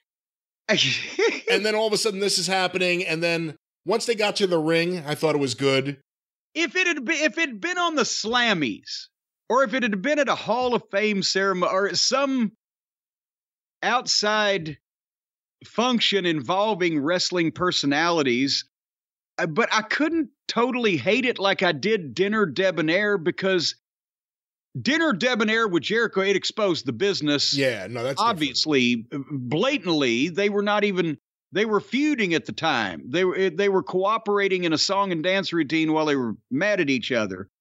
This completely different. MJF is being the narcissistic egomaniac. I was trying to, I, I was trying not to like it, but I kept going, God damn, he's doing this live in one fucking take. I but again, he's oh. very talented. You can't take that away from him. But it's the same way I don't think everyone should just be doing whatever their biggest talents are on wrestling. I get it's a special night. It's him on Long Island. He's a baby face there, but then set it up even. Like, you know, MJF has purchased this time on the show. Just something. as opposed to just all of a sudden, here it is. MJF has purchased this time to promote his newest record on fucking Burberry re- record label. Um, That'd be very easy so, to do. Explain to me now, then, after he did the big finish, and the the people applauded. Then they introduced. They don't have a mayor. They don't have a county commissioner. They've got the supervisor. I guess this guy's job is to keep an eye on the town. The supervisor of Oyster Bay, Long Island, was introduced and it sounded like Dominik Mysterio had walked in the building. How the fuck do all those people in that arena know who this supervisor is of this tiny little hamlet or inlet or playlet or whatever uh, Oyster Bay is in Long Island that they literally booed him out of the fucking building? Well, a couple things. One, by and large, I think most politicians in New York would get booed out of any New York venue, no matter what they're. I mean, some more than others. Like if Bill De Blasio showed up, every political party would unite and just boo him the fuck out of well, the building. Well, that's what. But he, but he's a big name in a big city. But um, how did they town know? of Oyster who? Bay? You're thinking of like Oyster Bay is the town. For instance, when I lived in Lido Beach, that was town of Hempstead.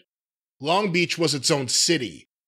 And in terms of the name of the thing, the city of Long Beach didn't have a mayor because the mayor was assassinated like in the 30s. Oh, So they had a city manager, and then no, nobody wanted the job after that. and then Nassau County doesn't have like you know the president of Nassau County. It's the I think county executive, and town of Oyster Bay has the town supervisor. But it actually Oyster Bay, it, it's a town itself, but the town of Oyster Bay runs like from north to south on Long Island. It covers a big area. But the point is, how, what has this guy done? Was he uh, accused of being the one to hit Hoffa?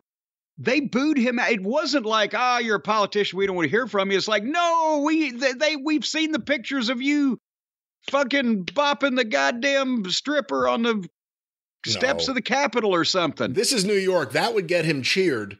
if if this was Louisville, Kentucky, and you introduced the the mayor of Louisville at a function, there would be a few catcalls and some polite applause and mostly indifference. And the same thing with the governor. Yeah, okay, I some uh, depending on what part of the state. I, I, only even Mitch McConnell or even fucking Rand Paul does not have that much heat anywhere in this state that they would just treat that man like this. He was yelling over the people who would not shut up to hear him talk about how great MJF was, is all I'm saying. Hey, can I ask So you a anyway, question? Go Uh, ahead. In terms of actual dealing with it, or the of him actually dealing with it in English, I'll try it there. How do you think he did? They were booing. He kept a smile on his face. He yelled. Yes. He had a good voice. What do you think of the job that the uh, supervisor of Oyster Bay did? Well, I think he did a great job because he's obviously a New York politician. He kept a smile on his face and talked over them. He knows what the assholes these people are up there. He's fully familiar with them. So he did do um, a very good job, but he gave MJF the key to Long Island, at which, of course, MJF said, Well, this has always been my home, you know, blah, blah, blah. He promoted Jungle Boy. You got a girlfriend with a wandering eye and a tiny penis the way he said it, I'm wondering if he indicated that Jungle Boy had the tiny penis or if it was that Jungle Boy has a girlfriend with a wandering eye and a tiny penis. I wasn't sure about that. Hey, question for you, just in general, should the heel be saying that about the babyface if the babyface isn't going to instantly kick the shit out of him? Should that be something that could live in the ether that the heel just says that thing? Yes, yes, because uh, later on the babyface could come back and say, "Hey, I do not goddamn have a tiny penis." No, it, I mean that's standard standard heel shit. You know, he could come back and say, "I've got a according to the National Institute for Penile Averages, I've got an average length penis, I'll have you know." I'll put your eye out from here. Yeah. As Ricky Morton used to say about Robert Gibson, some people stick it in and walk up, but he, no, some people What? walk up and stick it in, but he sticks it in and walks up. What are we talking? We're talking about MJF Day. We're talking about MJF, and he cut a promo. he cut a promo on his old teacher, Mrs. Benedict, and somehow, I mean, he had these people in the palm of his hand. He admitted that he had ADD as a child, and the people started chanting ADD, ADD. And he mentioned Mrs. Benedict, and they booed him. He promoted the sound guy for the lousy mic level. And I, I see what may have been. He was bending over and trying to yell into the microphone, even though he was coming through just fine on television. I guarantee you, because I've had it happen, either the level going to the PA system speakers was off and he felt like that the people weren't hearing it. And they may not have been, or they may have been hearing it, but he may have not had a, a speaker or a monitor that was pointed toward the ring. So the people in the stands may be hearing him like the voice of God, but he can't hear himself. That's a problem sometimes, live television. But anyway, I, wrote at this point the fucking dance, the song, the teacher, the ADD, the promo, and the sound guy. I don't know what the fuck is happening, but he owns the entire room. They hung on his every word. It may have been the greatest television segment of all time involving a wrestler where there was absolutely no fucking wrestling business in it. But then he asked him, And by the way, Mrs. when he finally said, "So fuck you, Mrs. Benedict," I became a star. They they just hate Mrs. Benedict. I wonder if she's still alive. I guess he was in school not long ago. So he asked him if they wanted to hear an encore, and there's where the problem started because the guy in the COVID mask clapping the cymbals missed his his cue or whatever and got chewed out verbally. Well, stop. COVID mask, sunglasses, and hood. Yeah. Well, yeah. it- All of a sudden, in the midst of this band. But haven't you every fucking cymbal player that has ever played at a swing band since the days of Glenn Miller always wore a fucking mask and goddamn sunglasses and a hood because they're the cool ones, those cymbal players. They're the ones that's into all the cutting edge drugs. They'll take you on a trip, man, far out.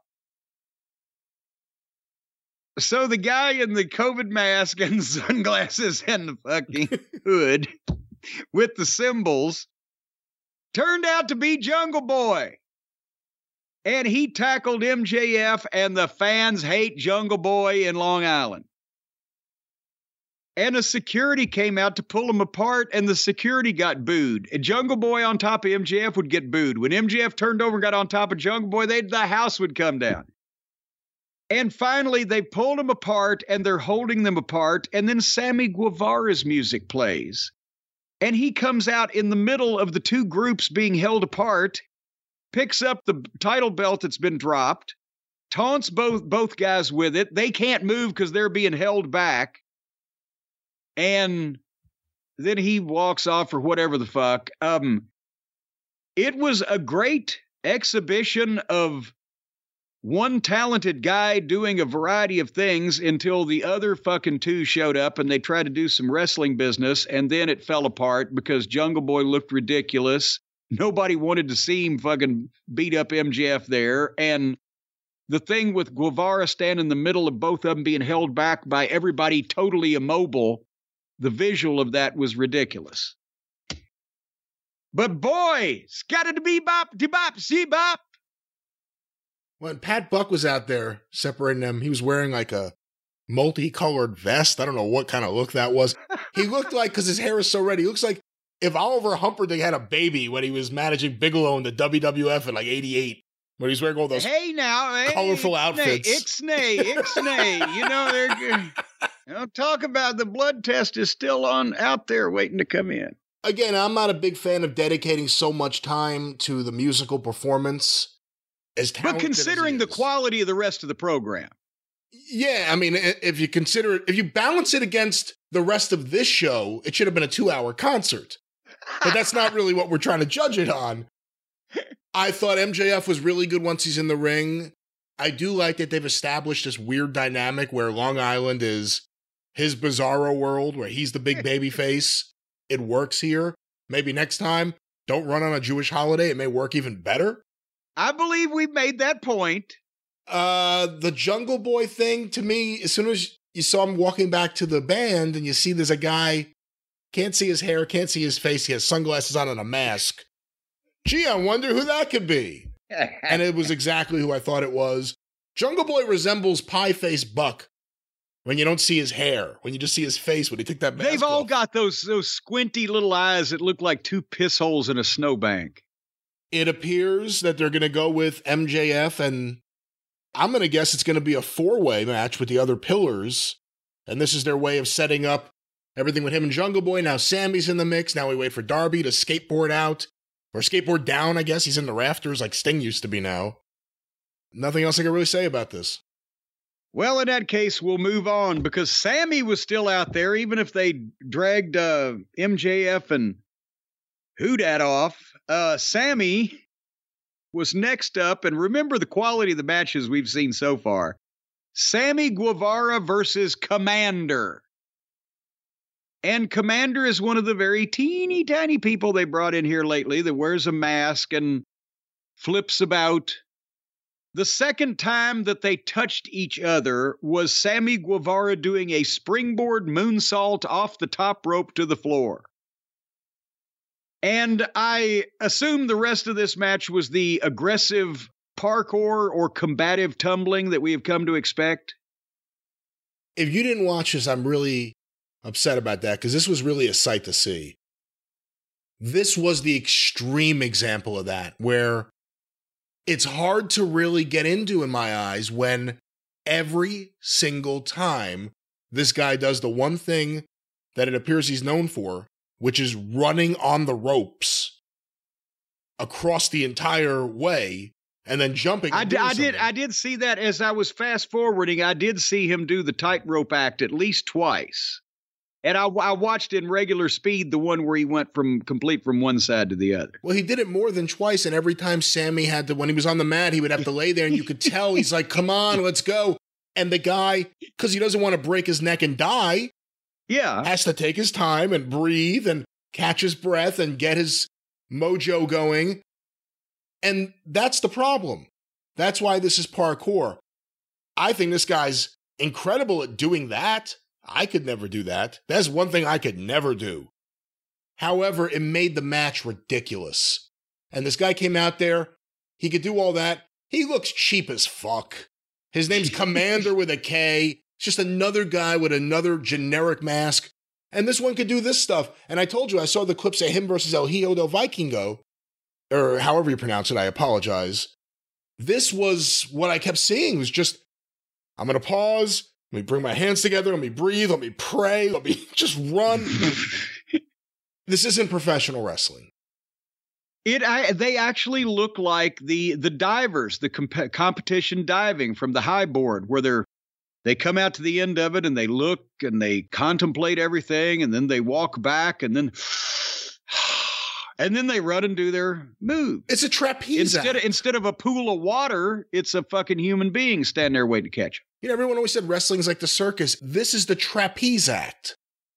These are the guys that are breathing real heavy and hard because they know they're about to do all these stunts they've been doing every night, everywhere they go.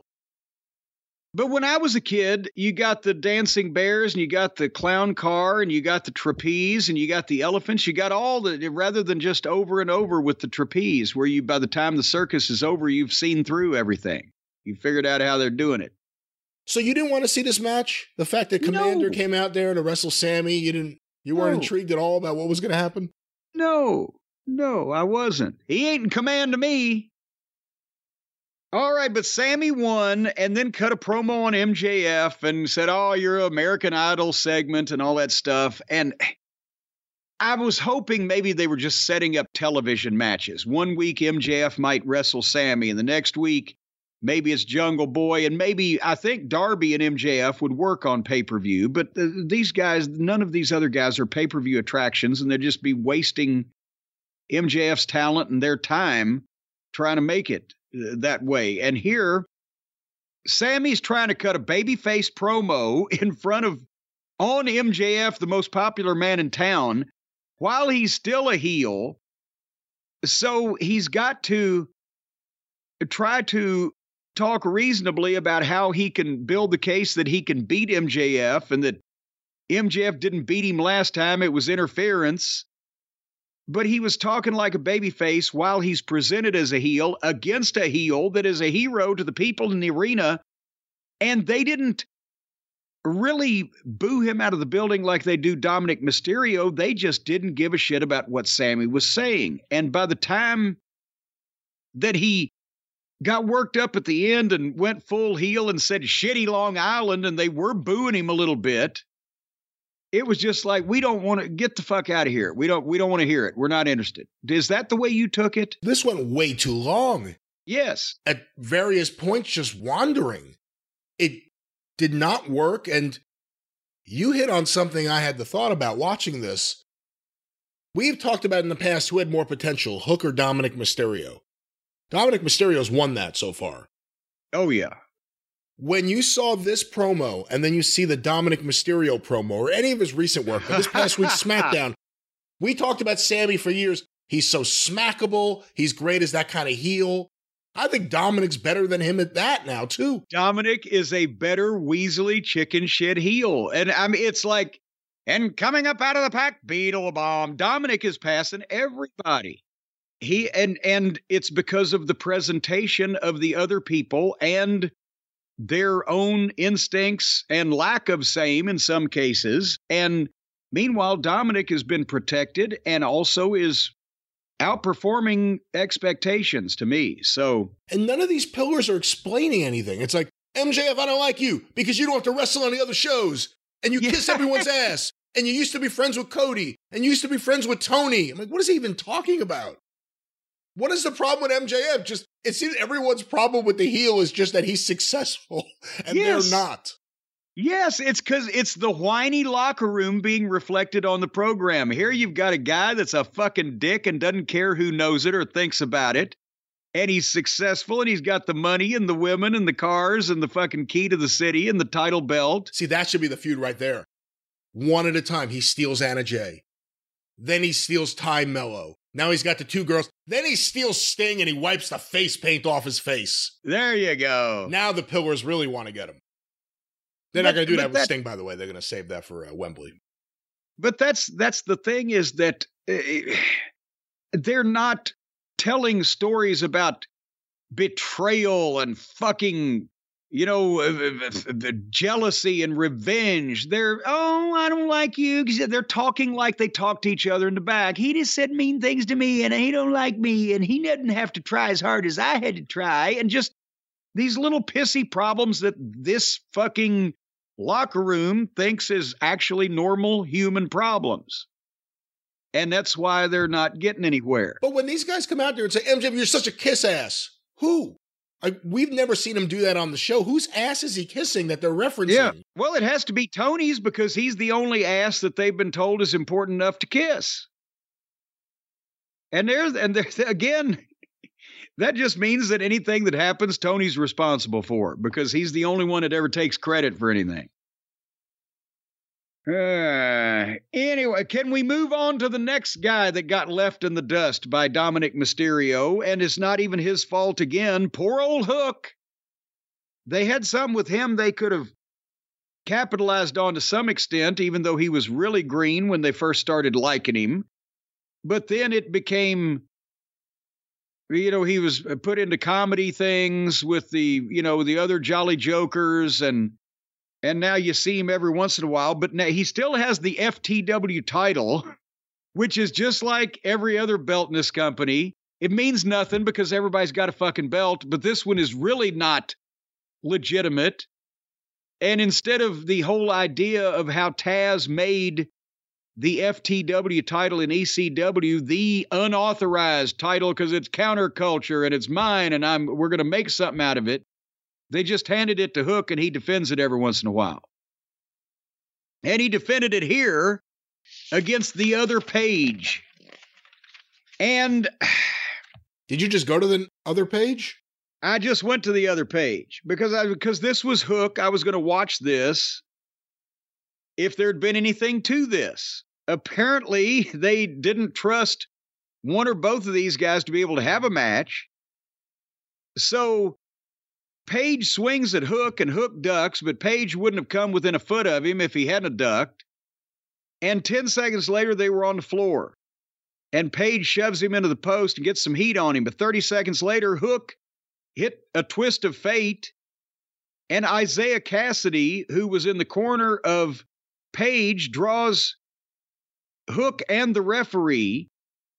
And Page gets the FTW belt. But Matt Hardy, who was also in the corner of Page along with Isiah Kassidy, has a tug of war with Page and yanks the belt back.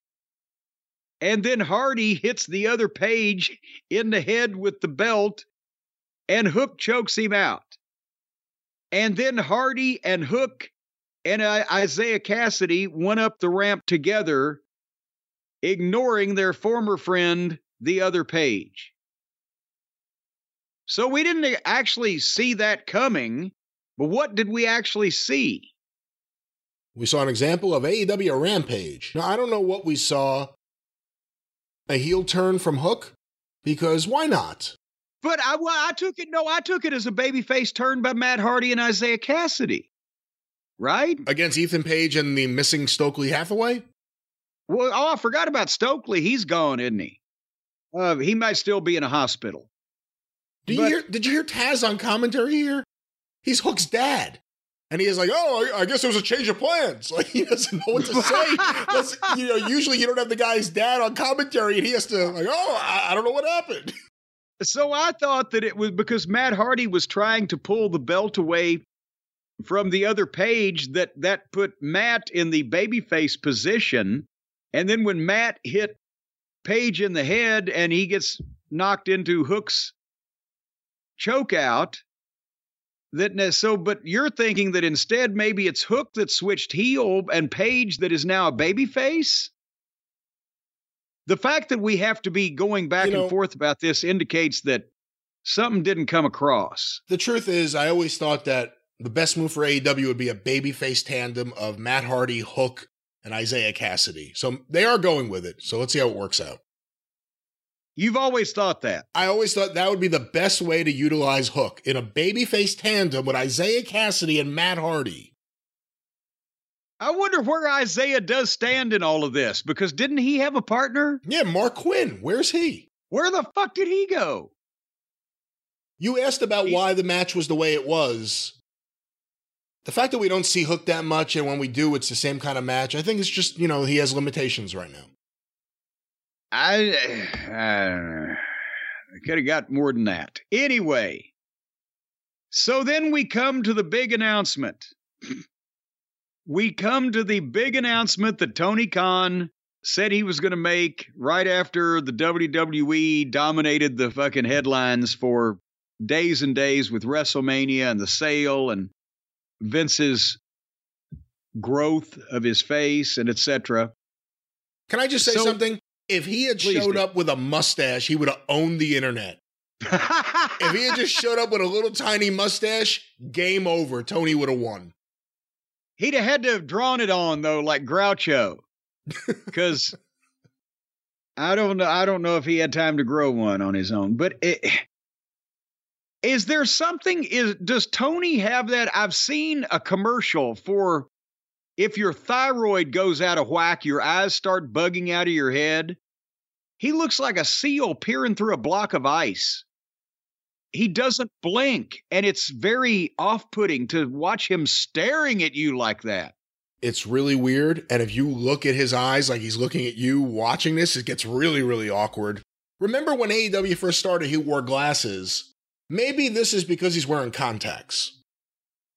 Well, it it was it was looking like he was looking right at me through the screen. He was looking back to see if I was looking back to see if he was looking back to see if I was looking back at him. It looked like he was looking through me, just right through you. Well, you have lost weight. You're thinner than you used to be. What'd you think of the introduction of Nigel McGuinness? Well, again, there's Tony Khan, and he says, and hey, with me is Nigel McGuinness. And then boom, so Nigel's part of the crew now. Uh, just he just got plopped out there. I love Nigel McGuinness, great guy. Maybe they'll have him replace Sockface or Tony Schiavone at this point. Anything would help that fucking booth. Uh, so the announcement is that AEW is going to do All In on August 27th in London, England, merry old England, and because there's only Tony and Nigel there, we can't make all the announcement ourselves. They bring in to announce the site. They here's Adam Cole. What? Eh, no, they didn't say his name. They didn't even say his name. They oh, said that's right. They, they said didn't All In him. was four revolutionaries, the Bucks, Cody, and Omega. And here's a guy cut from the same cloth as them. And then all of a sudden he just walked in. And Adam just walked in and blurted, Nigel is from England. Wouldn't he have been able to say it's going to be in England and give the building? But they got it. So it was an unwieldy pass off there. But Adam Cole announces they're going to run Wembley Stadium in London. Which, besides the fact that it seats 90,000 people, is apparently it means a lot to Tony because he and his father tried to buy Wembley Stadium a number of years ago. And that, that didn't go through for whatever reason. So, but I guess they know who the fucking building manager is. Maybe they're getting a sweet deal on rent. You think you think they're gonna bend over backwards to get the cons in there as cheaply as possible over at Wembley Stadium, Brian? I don't know, but you know, to go back to this announcement, it's puzzling that they keep wheeling out Adam Cole in these situations. Like he's supposed to make the big announcement. He made the big announcement of the reality show. Now he makes the big announcement of this for no reason other than Tony loves him and Britt. And he, he's well spoken, but is this his Hey, people are going to get sick of him real quick. I'm telling you well, that's what that's what I'm going to say. Is this his spot on the show when it, when he's got good babyface momentum coming back as a wrestler, but now if he's just going to come out and announce every time the fucking sun comes up in the morning, we talk about them It- not capitalizing on things. Didn't he just have his return match last week? yes, This was the only thing with him on this show. yes, After that, and Jericho talked about hating him because he's got attention and the girl, whatever Jericho's reasons were. And instead, Adam Cole comes out. People are going to start dreading Bay Bay because I already do. That means everyone else is like six months behind me. Everyone else is going to start dreading Bay Bay because he's saying it so much. And he seems like a really nice guy. I watched some of that reality show, which you got to see at some point. Oh boy. But I think people are going to get sick of Adam Cole very quickly. All right. Well, Sockface said, "Oh my God, one of the most famous football arenas in the world, Wembley Stadium. That's way one of the most famous football arenas in the world." But what are they going to? Okay, and I obviously they don't have to sell out Wembley Stadium to make a statement, but there's a lot of room in between getting a a crowd that makes it worthwhile financially and looks good visually and 90,000 people which is what the thing fucking holds. And they're obviously not going to do you can't tell me that they're going to do what Bret Hart and the British Bulldog did in Wembley Stadium 30 years ago so we know they're not going to have 75,000 people so that cuts it down a little more I, I'm not uh, familiar with the uh, the uh, current viewership of the television program in England. They say that AEW is on the equivalent in England of NBC. However, since there are what is it, one eighth of the number of people in the United in in England as there are in the United States, even if you're on network television, their viewership can't be more than or even as much as their viewership here in the United States. So I know that the UK loves the events, loves the first time thing. They don't get a regular, you know, diet of live big budget American wrestling.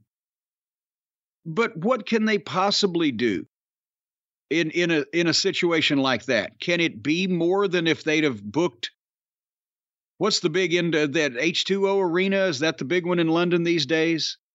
If they'd have gone to the big building indoors, can they possibly do more than that?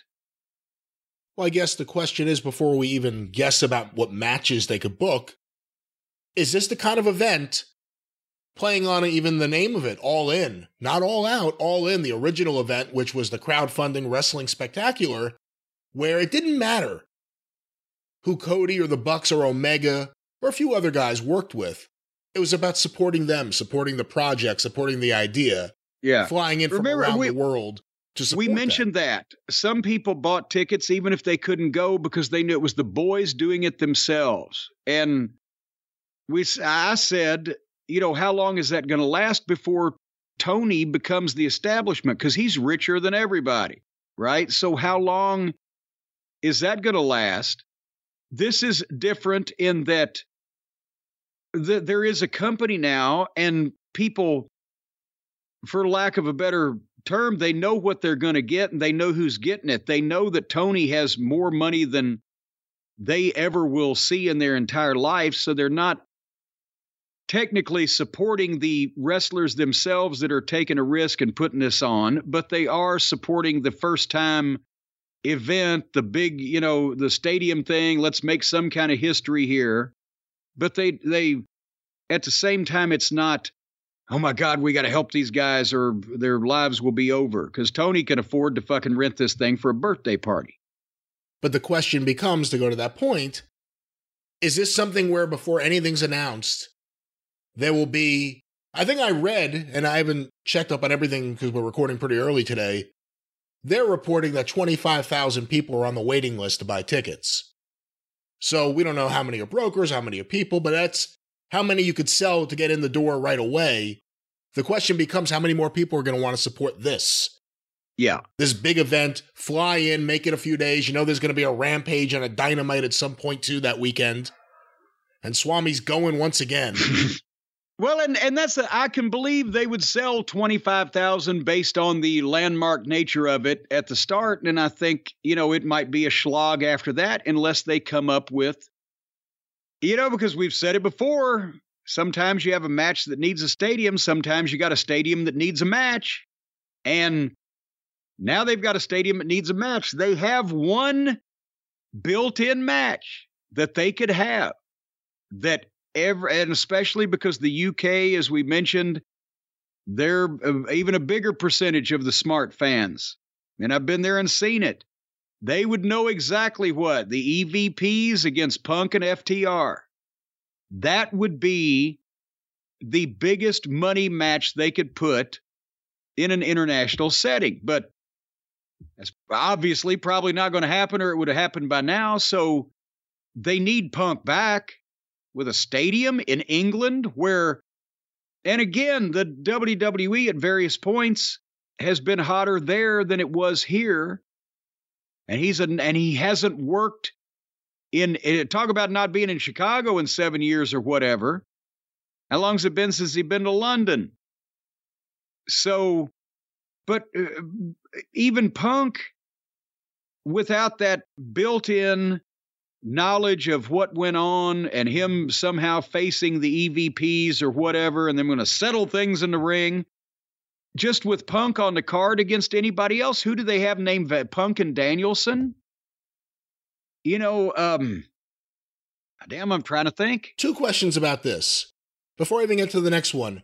If there is a world where you can get Punk and FTR, let's say, because it all makes sense, versus the Bucks and Omega, is it worth doing that match for your debut London Stadium show, or is that a match that should be in America and could be promoted bigger here? If I had made the fucking move just because I was goddamn pissed off about what the WWE was doing for WrestleMania, if I had made the move to rent a 90,000 seat stadium, I would get my hottest match and put it in the main event of that particular Uh, card because if you don't use it there, where the fuck else you ever going to use it? And whether Tony or his EVPs or anybody in the company wants to admit it or not, they've got names they can write down against each other. But the only serious money match that they have putting anybody together on their roster is Punk and somebody, if not FTR, somebody against the fucking guys that he got in a shoot with.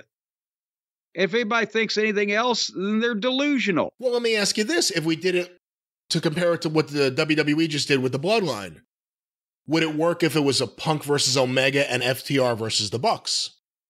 It might work there as well. It might. It, it would.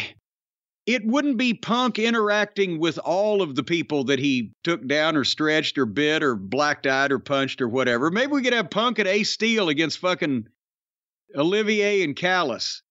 Um, but you you could I mean again FTR and the Bucks we never got to see the rubber match because the fucking Buckaroos you know simped out on it. They fucking put their tail between their legs and made their own belts and got away from FTR. So they didn't have to do the rubber match. So again, you're trying to excite fans to get them to fly to London more than likely, unless you think you're going to draw all this just from British fans.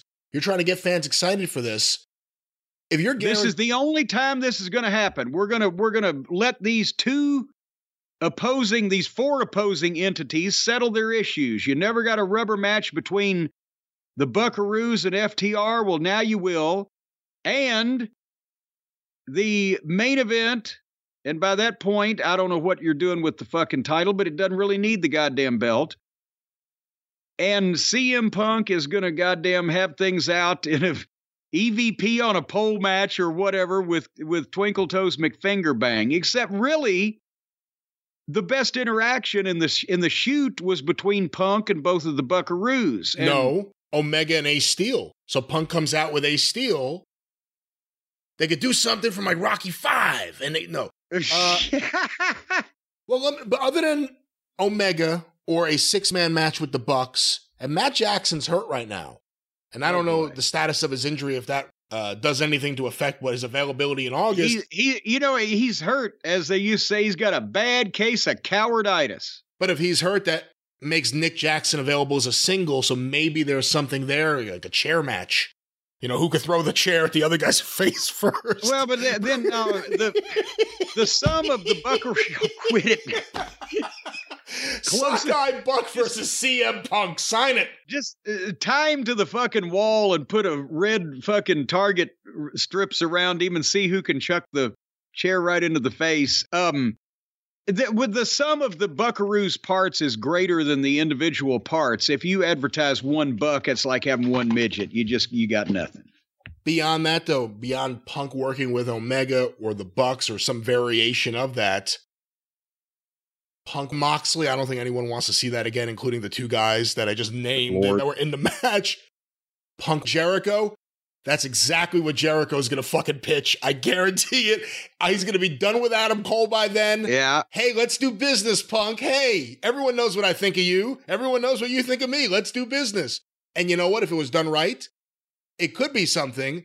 But to be done right, Chris Jericho could have no say in the creative whatsoever. And it has to be taken away from him and his silliness. So then your prediction is basically if they can if they can sweet talk Punk into doing him the favor of coming back, that you think that Jericho would probably try to angle to work with him because he'd be the star. But if not, then you think that Jericho's trying to angle to work with Olivier because he'd be the, the best choice left over. Chris Jericho's the smartest guy there politically. He always plays the right hand for Chris Jericho and he knows he has Tony in his pocket. Chris Jericho is going to be done with Adam Cole by August. He's going to need the hot guy to work with. If Punk's back in that company, and based on everything we know about their characters, if the EVPs won't do business with him, right away you're capping who he can work with. Jericho will more than likely be the first one willing to do it. Tony will more than likely be willing to embrace that. But if I was CM Punk, I would say Chris Jericho could have no say in the creative. It's not going to be silly. It's not going to be any of his shit. But still, I don't know if that's. Well, besides that, uh, then who calls the finish? Because you think Jericho's going to say, and then he can beat me. Fuck, he'll probably be in Tony's ear like he can do some penance by doing a job for me, and that way all the other boys will. It'll take the heat off of him with them. That'd be a good idea, wouldn't it? That'll be the pitch. It'll be I could help sell him to the locker room. But then also it's going to be Punk's going to have to deal with Daniel Garcia The and problem is there's a lot of there's a oh. lot of the locker room that fucking needs Jericho sold to him because they see what's fucking going on with him. you know, to speak about Wembley and other potential matches, things that are out there, there are two low hanging fruit I could think of. I don't know how they would do his draws, but if you need things that could be draws, they may be things to latch onto. A Goldberg retirement match, and Sting's already said he's going to have a retirement match this year. A Sting retirement match. Would those two things be big draws for Wembley in your eyes? Uh, either one, yes. I think Goldberg probably more because at some point, I'm not sure that, or at some level, I'm not sure that everybody really buys the retirement, you know, as as ever being real. But if Goldberg is actually going to be there live in person, whether it's his last match or not, everybody knows it could be the last one of either one of these guys at their age. But Sting's been around, Goldberg hasn't. I think Goldberg would be bigger. There's something also for Jericho. A potential a potential opponent for Goldberg in his retirement match. You want to do business? There's the business to do. We, he, he can say, yeah, if we, if we can't capitalize on the shoot that Punk and the EVPs have, let's capitalize on the shoot that I had with Goldberg.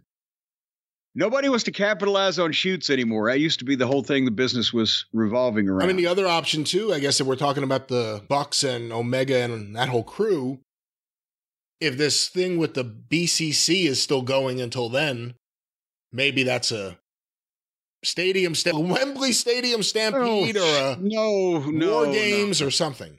No, no. Speaking of the BBC, should we move on to their segment of the program? No, let's keep guessing about matches that could be at Wembley. The uh, I know that sometimes Tony books embarrassingly small, putrid, green, inexperienced jobbers, but shouldn't they at least be given the the dignity of being announced before they get the shit kicked out of them?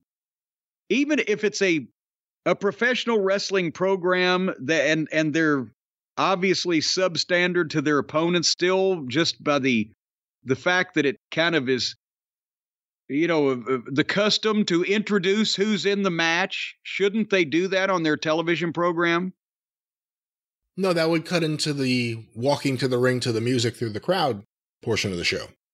Old uh, plumber Al Bundy Moxley, four touchdowns at Polk High, and poor Claudio, who we never hear from and never see in a single match anymore, and Wheeler Useless were accompanied to the ring by Brian Danielson, the best wrestler currently in the fucking company. So he's outside. And they jumped three job guys and did a six way and just beat him up. And referee Aubrey Ed stood there and stared at everything. She had time to eat a whole bucket of oats, much less disqualify the BBC, but instead she just watched them do it. So they beat the jobbers, and then Brian Danielson cut a promo. Uh, he loves his family and Moxley and Claudio and Useless and pro wrestling and said the jobbers looked like the guys the EVPs would have hired. But the, it, it was It was bad. only- you could say it. was It was bad. It wasn't good. It wasn't not only wasn't good, but it wasn't great like Brian was about a year ago when he was by himself and he was doing those intelligent, smart ass heel promos. It was just he was fake mad. We're the only pro wrestlers in the building. Where did all this come from? And they beat up the babyface jobbers and he yelled at them. And then Hangnail Page's music plays and he comes in and there's all four heels standing there and he just comes in and starts fighting them and they shut him right down and kick the shit out of him. What did he expect? Why does did that make the babyface look tough and courageous or look like a complete idiot? When does one guy just walk right in with no equalizer, no nothing, and just start fighting four guys and they just kick the shit out of you. And why do you support that guy? And then Danielson is trash talking him. Nobody likes you. Nobody's coming out to help you. And then he pulls out a, a screwdriver and screams at how everybody is amateurs. He's screaming amateurs over and over again. And because they're the only real pro wrestlers in the building and everybody else is amateurs, that causes him to go to try to gouge Hangnail Page's eye out with a screwdriver. Did I miss crucial plot points here that we went from Brian Danielson loving his family and the BBC and pro wrestling to he's going to try to take this guy's eye out with a screwdriver? This whole thing sucks so bad. You missed a few things because he says to Page when they're kicking the shit out of him, You see, you don't have any friends. No one's going to save you. But we've seen his friends save him a million Yeah. times on this show. So we know he, in fact, does have friends who will save him.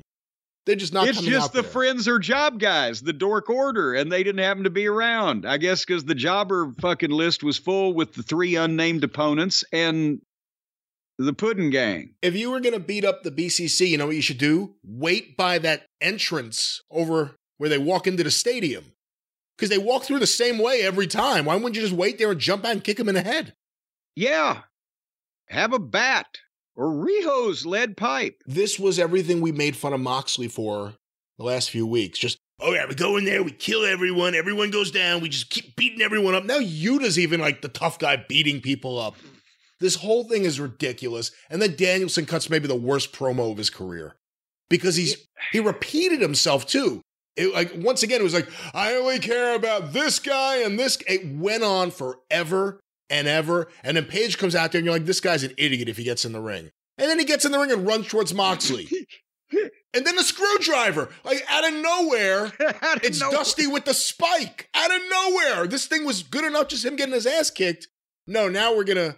What did they do with the screwdriver? And exactly? and Brian Danielson also it's the same guy that just had the 60 minute match with MJF and put on one of the greatest matches in the history of the company. And his whole the whole motif, the whole MO was that he was the great technical wrestler that could out wrestle anyone. And in three, and then he did that incredible, heartfelt promo and talking about how he was conflicted and didn't know which way he was going to, so he was going to go home for a while. Now he comes back using screwdrivers in two weeks. What? And again, it was just the way the last few weeks the Blackpool Combat Club all of a sudden just beat up everyone for no reason and knowing that you know I want to do something that's like First Blood, Rambo, and I Yeah. come and I beat everyone up and then I put on a green jacket and kidnap Brian Dennehy. Like it's just everything is the same thing every fucking week. Brian Dennehy. They just beat up everyone, and it's not good. And again, the Mudline, they've had the Mudline story going the last few weeks throughout the show. The Bucks got hurt and taken away. What's Omega gonna do with Callis and Page? Almost no follow up to any of that this week, other than the fact that the Blackpool Combat Club and Adam Page were here. Nothing about Omega and Callis and the Bucks, unless I missed it, but I didn't see anything. I was taking notes and I didn't hear anything. Anyway, we have come to this. We've sat through this rotten fucking television show to the end. And anybody who followed with us and sat through it to the end specifically sat through it to see FTR and the Guns belts versus leaving the company. If FTR doesn't win the title, then they will they will leave AEW. And if they had anything, any kind of hook whatsoever to keep people viewing, it would be that because uh, there's been speculation where FTR's contracts were up. Were they going to resign? Were they going to stay or whatever? We, you know, it wasn't like that there was a hot public bidding war, but still there was concern and PR. Are they going to go back and suffer through the evil empire that mistreated them before because everything's crazy here and the EVPs have pissed them off. So who knows? So, anyway, I'll say the guns look good in their gear and they've got nice size and they're very athletic.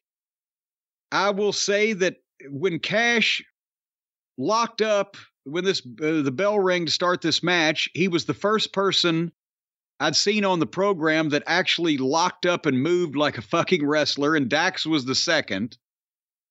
The guns did real quick heat spot on Cash and got some nice heat. Cash was fighting. They went through the break. Within 10 seconds back from the break, Cash gets a tag. Dax makes a comeback. Nice stuff. And then they went into all kinds of back and forth false finishes. And that's where Sockface was prattling like a fucking ADD child uh, about uh, 18 matches for the Friday night shows that nobody's going to watch. They didn't get a ton of time here to begin with, but it, it I think it's best to keep things short with the guns at this point. It was the best match on the show, but that was faint praise. And then, Brian, you'll be happy to know that when FTR hit the spike pile driver and got a two count, I immediately said, Oh, goddamn. Even FTR, they were trying so hard to make this a great match that people would remember. But anyway, both foiled each other's finishes. And then FTR hit the shatter machine and got a cover, but gun pull uh, one of the guns pulled the referee out. And they got more back and forth. And I will say the guns did not get lost or left behind in this. They did a very good job.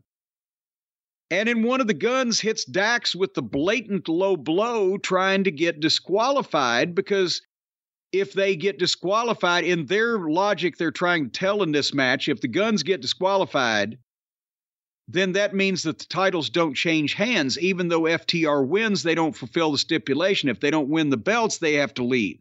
Not if they just win the match. So the referee went to disqualify him, and Cash asked him not to. I don't think the fans in the building were getting why, because they were like booing the referee and booing what the fuck's going on. I don't think they got why that FTR didn't want the guns to be disqualified. I don't know how well this was explained in the arena. Nevertheless, the guns were trying to get disqualified and they were mad at the referee. And then Dax hit a diving headbutt, but he missed one of the guns and, and hit a diving headbutt on the belt. And but then finally the FTR, the FTR, both guys hit double sunset flips out of a spot in the middle of the ring.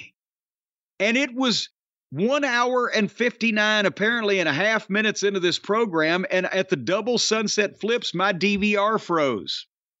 So the only match that I wanted to see in this whole program, I didn't actually get to see the finish, but I understand that thankfully FTR won the belts, so the tag team division is kind of a real thing again, and FTR staying with AEW.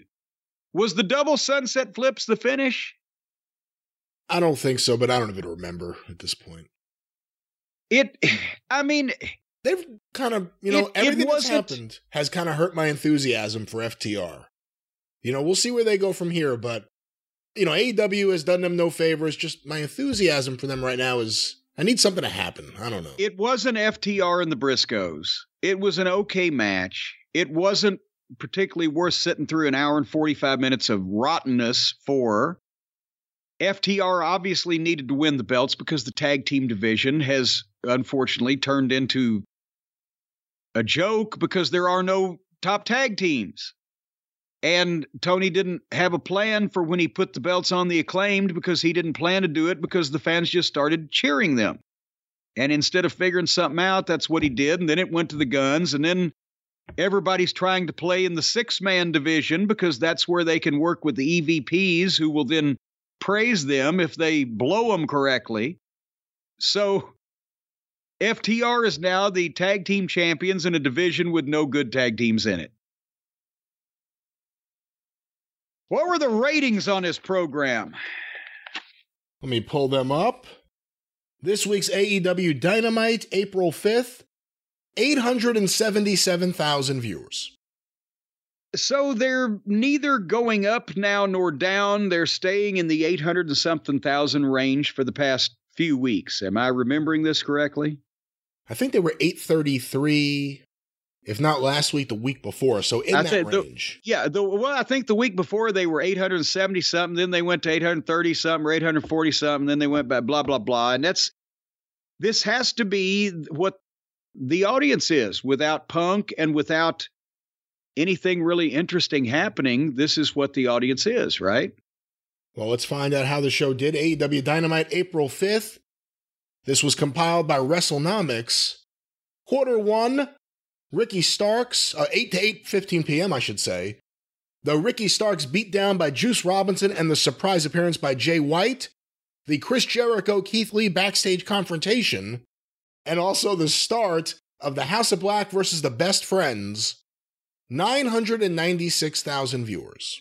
Oh boy, okay, that's not boding well for the end of the program. Segment 2, 8:15 to 8:30 p.m. The House of Black versus Best Friends continued with picture in picture, the Christian Cage unveiling of the new Luchasaurus, and the beginning of Jamie Hayter versus Riho. 897,000 viewers. So in 15 minutes, 100,000 of the big bangers said, "Oh, we ain't going to do this." Segment 3, 8:30 to 8:45 p.m. The continuation of Jamie Hayter versus Riho with picture in picture. The post-match, the Outcasts backstage promo. We didn't talk about that, but that was terrible. And Matt Menard, Angelo Parker, and the Acclaims ramp promo. 892,000 viewers. So that's not bad. They almost held what they had and yeah, Riho. So that's a positive. 8:45 to 9 p.m. quarter 4 the MJF video package from Long Island and MJF's live promo and I guess you can say performance 866,000 viewers Mm.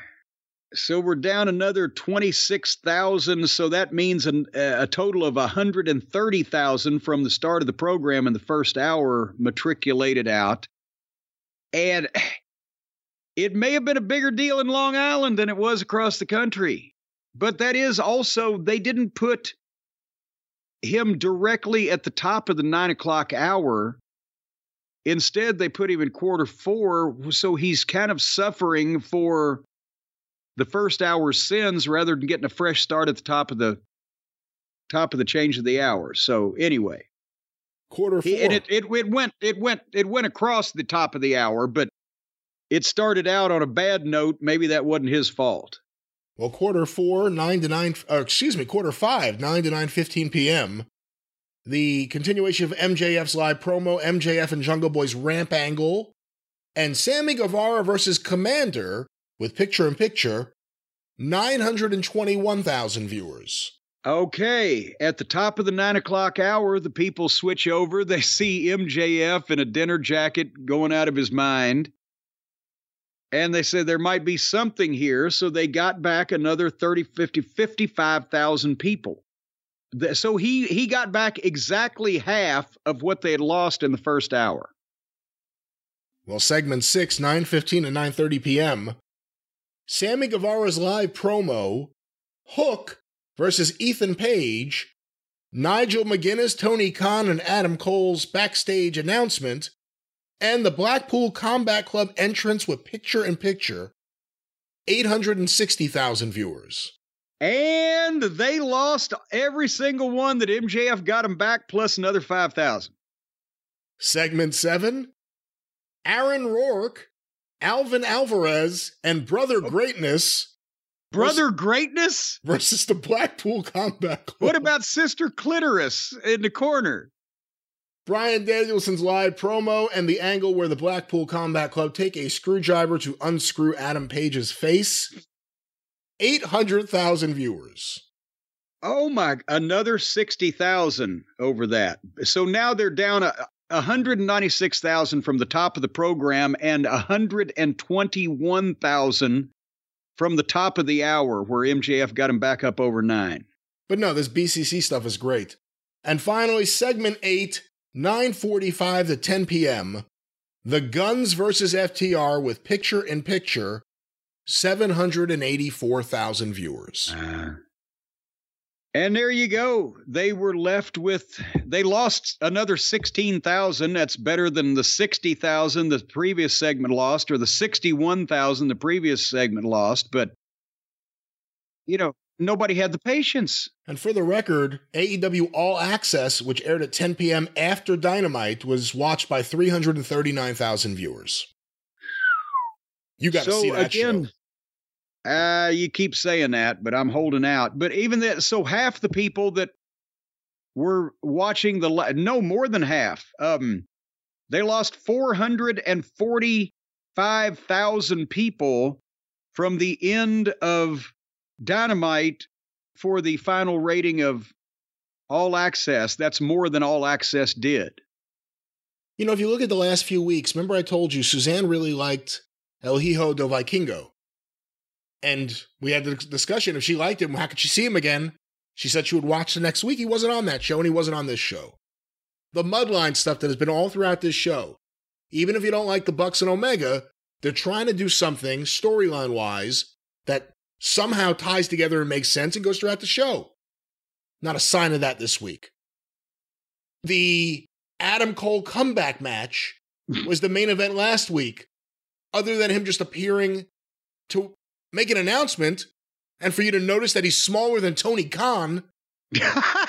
he wasn't really involved in anything. They do such a bad job of following up on anything that happened. I mean, we brought up earlier Keith Lee and Swerve. I mean, that was months ago.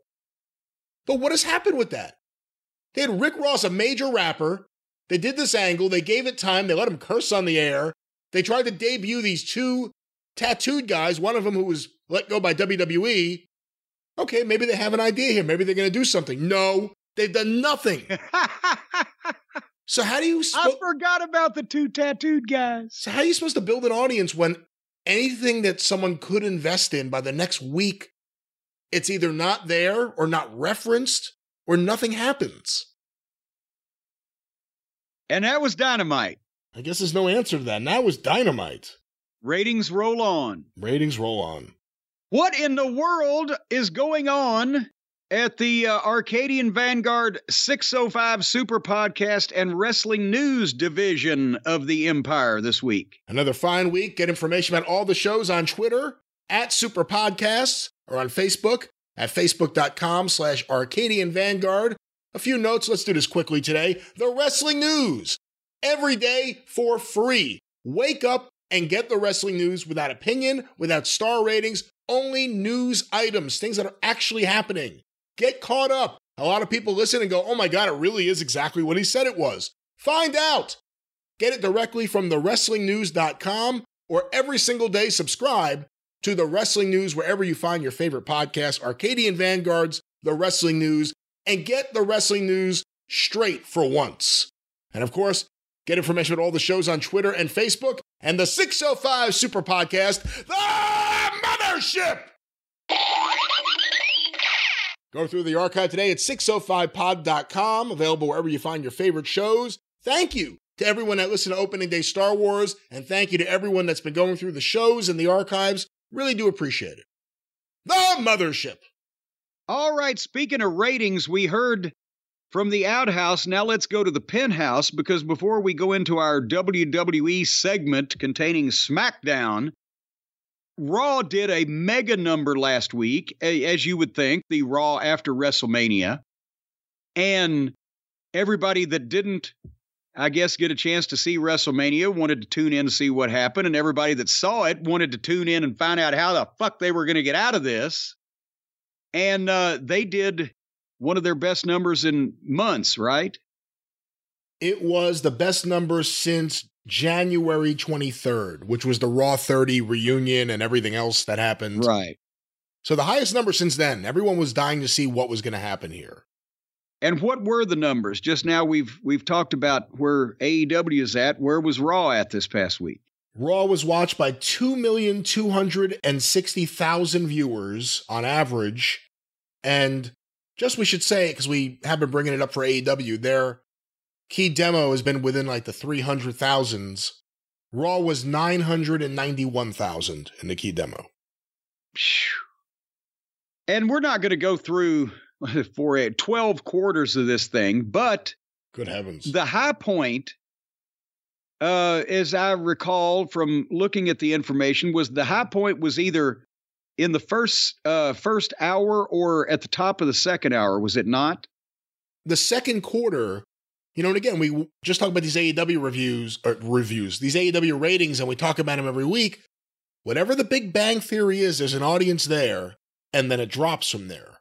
Then we get the level wrestling audience, and then it drops more from there, usually. With Raw, it began with 2,302,000 viewers. That was the recap of WrestleMania and the Triple H promo.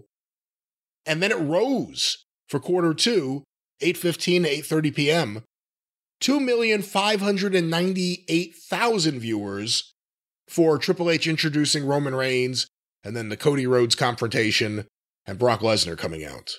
And that actually continued into the next quarter, which again was over 2.5 2,526,000 viewers. Okay, and they have three hours as opposed to two. What was the last quarter hour number on Raw? The last quarter hour, which actually rose up uh, from the previous. So I'll give you the last three. After the, three fucking hours? Well, I just did the first three, so let me give you the last three. Okay. Uh, what quarter would this be? Quarter 10 10:15 p.m. to 10:30 p.m., which was Liv Morgan and Raquel Rodriguez versus Damage Control and The Miz. 1,966,000 viewers. That was the first quarter, the only quarter, the whole show. It dropped below 2 million. From there, 2,019,000 viewers for the second to last quarter, 10:30 to 10:45 p.m., which was Roman Reigns' entrance at the very end of it, and the final quarter 10:45 to 11 p.m. The Brock Lesnar Cody Rhodes match, tag team match that didn't happen against Roman and Solo. Brock turning on Cody. 2,178,000 viewers. Okay, so we've asked this question before, and at least on this one it was answered. They lost from start from the start number to the finish over three hours. They only lost 125,000 people.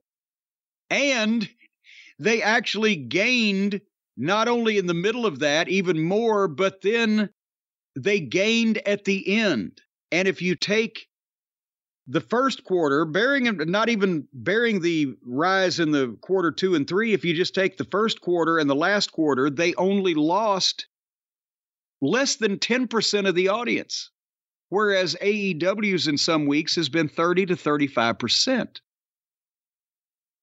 So it, it appears to be a habit just of the AEW viewers that they're going to bail out when they see what the show is turning out like, whereas the people watching Raw are sticking with it and potentially even coming back to it. And it'll be interesting to see what happens this week off the disappointment coming out of Mania and then Raw. For a lot of people, you know, there are people that are like, oh, yeah. great, we're going to get Cody versus Brock. But for a lot of other people, it's like, okay, we didn't get what we wanted. Now they're prolonging whatever else is going to be. And it'll be interesting to see what the rating is this week. Well, let's talk about that because uh, there was, they did a great rating and everybody hated the show. And then they come back on SmackDown and do another lackluster program. We don't even have the ratings there. But as soon as Raw happened, number one, there were the, there were the reports that Vince was on headset. He didn't start out that way he was there, he was on the premises, but it started out Triple H was back there at the gorilla position, everything was normal, and then over a period of time, Vince insinuated himself back into the chair and just started running things. That's a genius Everybody's, move. Just telling him, well, why, yeah. why don't you start the show? And then as soon as he goes out there, he jumps in his chair. and at the same time, after the qual- quantity or the quality or the content is what I'm trying to say of the of the program hashtag fire Vince was trending for a while. Wrestlers are trepidatious. Fans are up in arms. This goddamn silent movie villain is back and needs to be stopped again. And it, so they get their greatest success and immediately their greatest backlash at the same time. Yes, they did a tremendous crowd and set all these records at WrestleMania and the people are madder at them afterwards than they have been in months since Vince got ousted to begin with. And meanwhile, poor old Tony, he's doing the best he can over on the other side, but he can't fucking draw fucking money if you dipped him in glue and dragged him through Fort Knox. It makes you see why they disrespect him so much. They're dealing with all this real life shit, and there's like Tony, just like a kid acting like crazy but it's it's so now the situation and Vince was not at SmackDown, but we understand that he was monitoring and or potentially running the show remotely. But while, while petting a cat on his lap. Yes. and twirling the ends of his mustache. and so now apparently he's not going to be there all the time, but he might be there sometime and nobody knows. And how much control is he going to have? And is it up to the night or is it a, is it going to be something ongoing? And so now again, it, it's gone back and forth. When the people, the fans, when they were mad at Vince, they loved AEW and they loved Tony. And then Tony and AEW imploded between the fucking scrum and the fights and the shoots and the whiny little bitch ass EVPs who won't do business. And they've cooled off. And then the bloodline gets hot.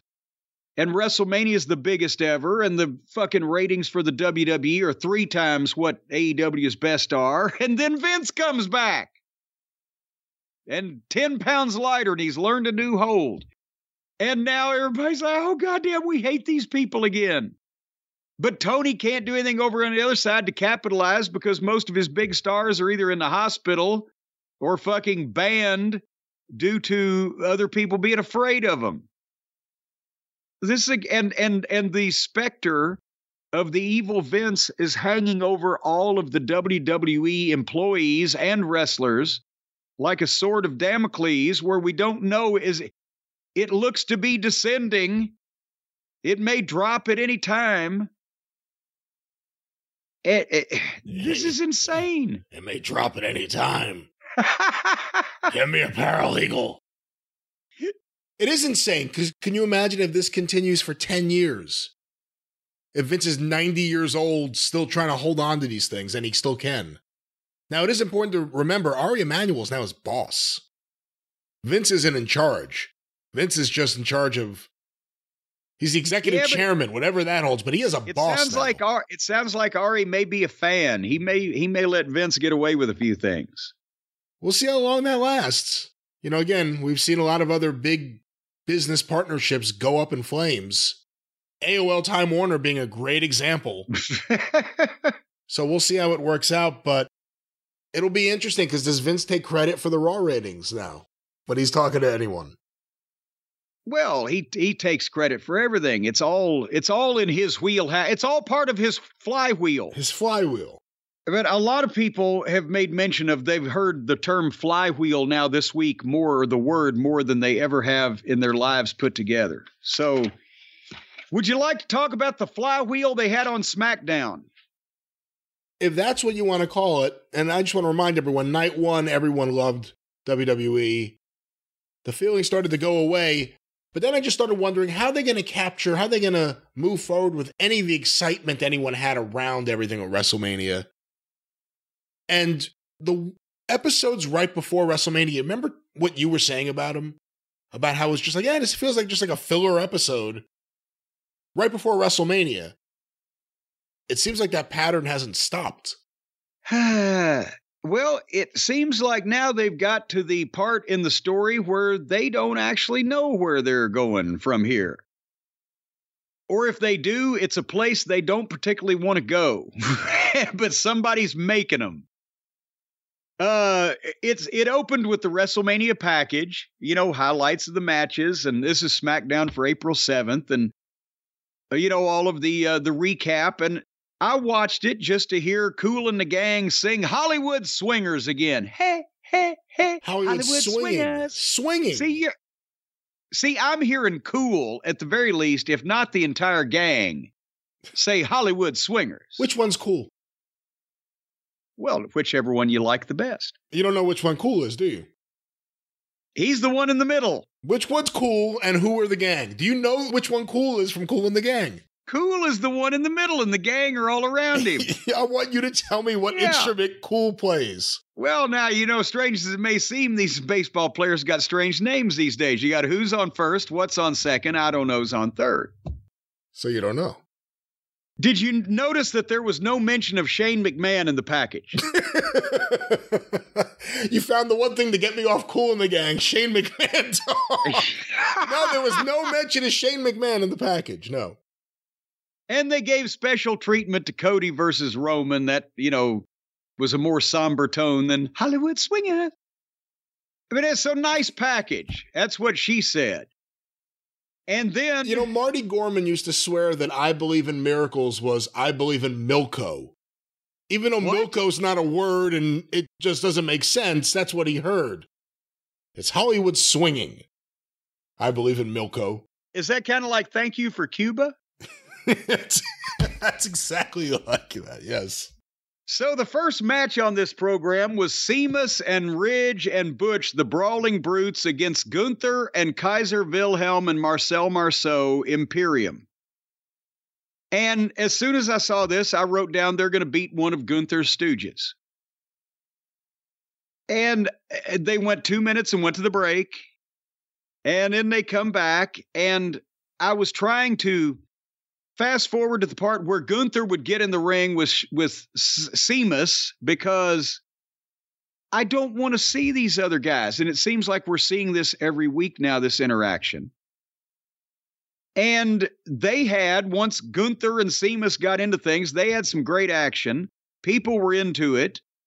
The ten beats of the Bodhrán brought the house down on on poor old Gunther, and then Gunther and Sheamus went both went down selling, and the other four jumped in and did everything they knew at 100 miles an hour. And then somehow Sheamus beat Marcel Marceau, as I predicted. So it, I love Gunther. He's one of my favorite wrestlers, but it's always, you know what's going to happen. They're going to do just enough, say they've had a match. They're going to go for a couple minutes to a break. They're going to come back, and one of the Stooges gets beat. And you see a little bit of who you wanted to see. Did you see anything else? Man, this is one of those episodes they should have started with anything with the bloodline. Just show them arriving in a car, just anything. Yeah. They started with this, and I groaned, and I, I feel bad. I like Gunther. Sheamus just had a hell of a match, that three way match at Mania. I don't mind Pete Dunne in his role as Butch. I actually kind of like him as just like this little guy who acts crazy. I think he's all right as that. But I don't want to see these guys all mixed up together in a ring for a while. Yeah. Well, speaking of all mixed up in a ring, so we got a package on Cody and Roman and Brock, what happened Monday night, which surprised many people. Uh, and then Paul and Solo were in the back, and the lady interviewer says, Well, why did Brock do this? And Paul, of course, doesn't answer. Instead, he talks about Roman Reigns approaching a thousand days, blah, blah, blah. But then Jey Uso comes in and says, Hey, guys, where's, where's my brother Jimmy? Now Jey can't find Jimmy. Remember, for a few weeks, Jimmy couldn't find Jey. Seems like they're not as close as brothers should be. Anyway, so Paul tells Jey that Jimmy is off tonight so that Jey can handle the Sami Zayn problem. And he pumps Jey up, main event Jey Uso, the whole nine yards. And as Jey walks out, then Paul tells Solo, if he doesn't do it, you do it. So now we don't know who, what's going to go on here. But I like Solo in this role, though. He's growing on me every week. Well, so was that tumor, but we're not going to talk about that. But it seems like they're now trying to prolong some things that have been going on for a while now. Everybody see when we get to Owens and Zayn, which is coming up in a second, I'll illustrate further. Ricochet beat a Viking in minutes. Just boom, get him out of there. 150 pounds bigger. So Owens and Zayn are in the back, and, and Owens is leering at the tag team belts. And Owens' story is tonight, Sami, you can settle this with Jey, and then we're done with the bloodline. And Sami says, I, I can't shake the feeling I have to talk to Jey. And Kevin's like, Well, why? I feel a sense of obligation. And Kevin said, You're crazy if you think Jey's going to talk to you. This whole the interaction between them now that they're back together is something we haven't been seeing. It didn't seem natural. And they're friends. Are they telling a story they're not believing in anymore? Or do they know exactly where the story is going so they can really sink their teeth in it? Because I wasn't feeling that something is gone with this thing now. It's like more of this rather than I can't wait to see more of this.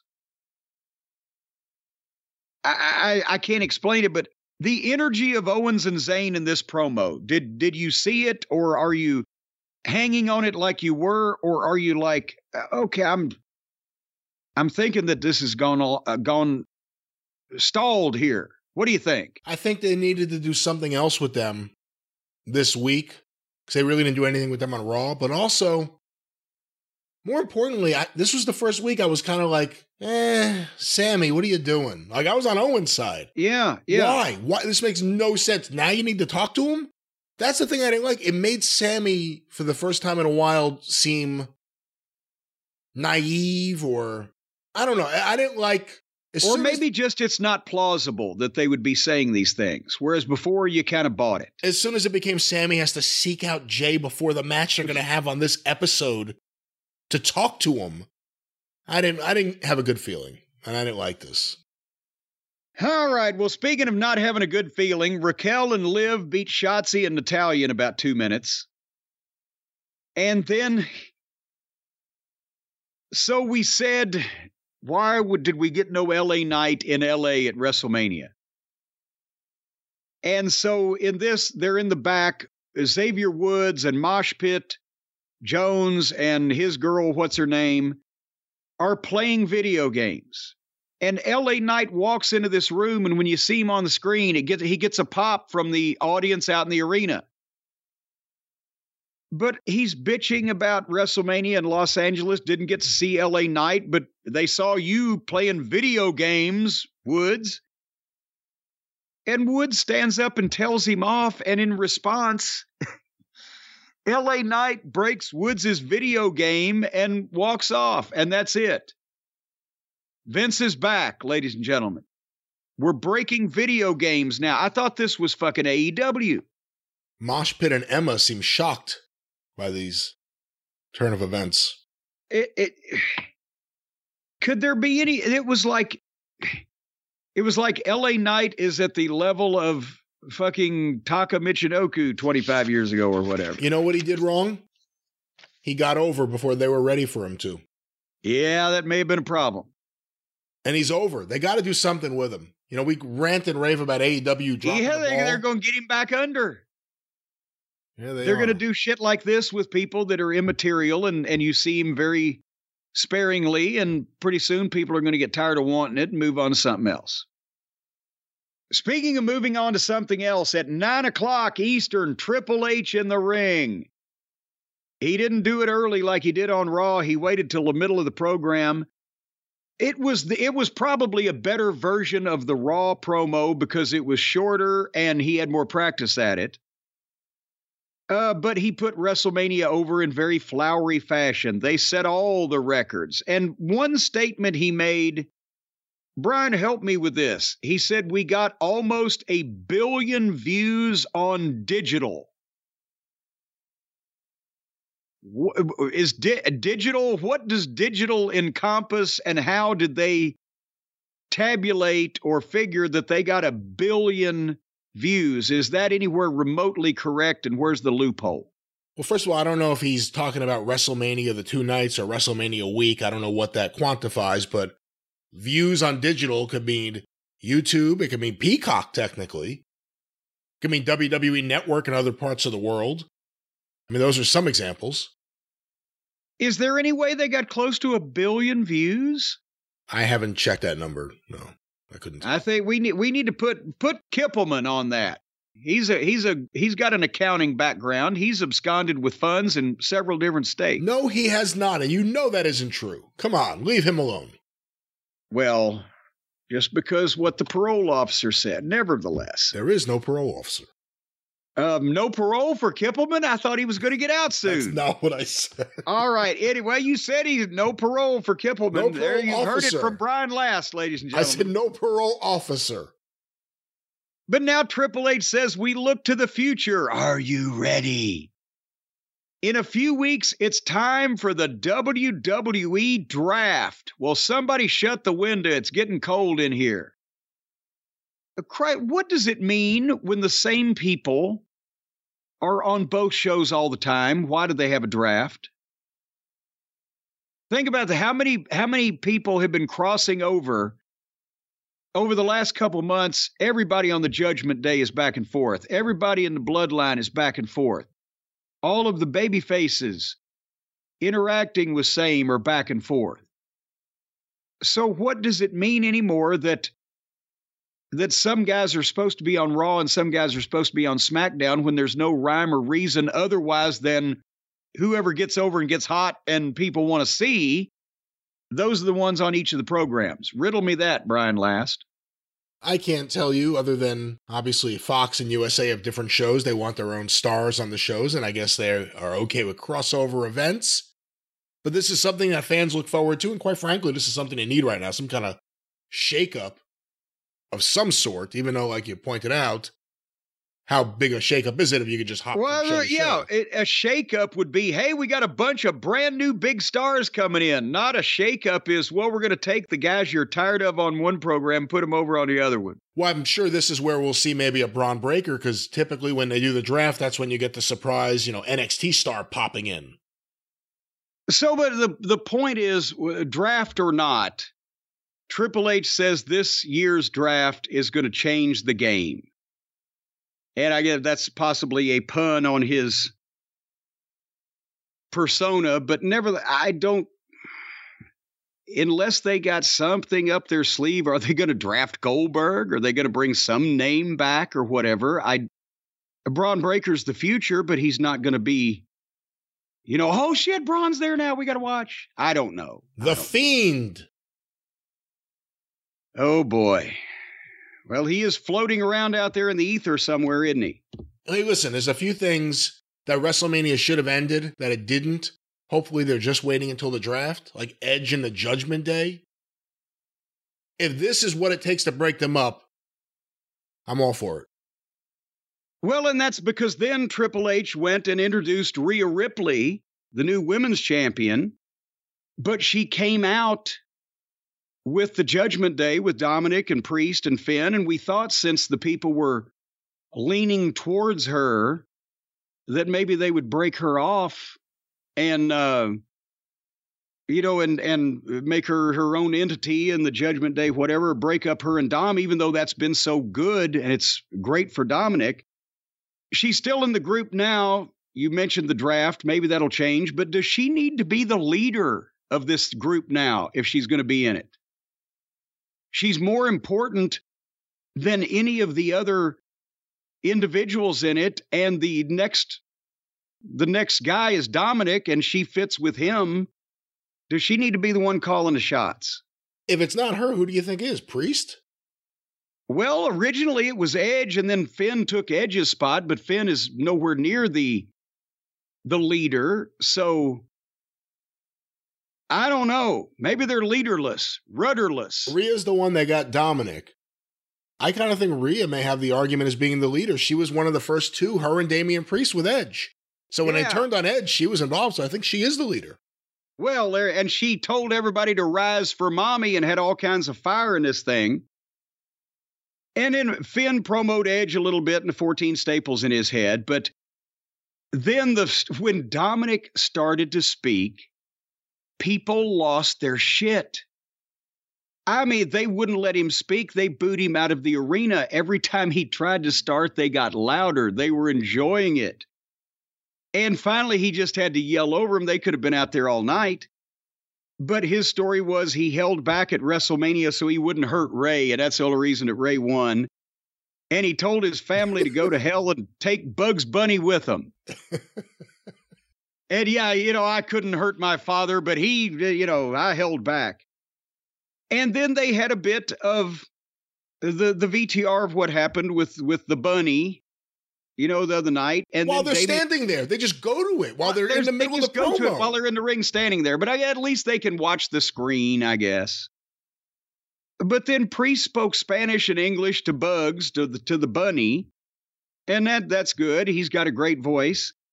And then Rey's music plays, and now in we just got Dom and Rey at WrestleMania, and now we're going to get a tag team match with them on opposite sides, but with Pablo Escobar and the Lucha suits with Rey and and you know Priest with Dominik.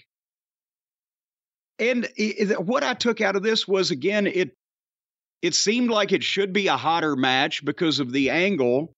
It was a good match, but they didn't showcase it as anything different than any of their normal matches.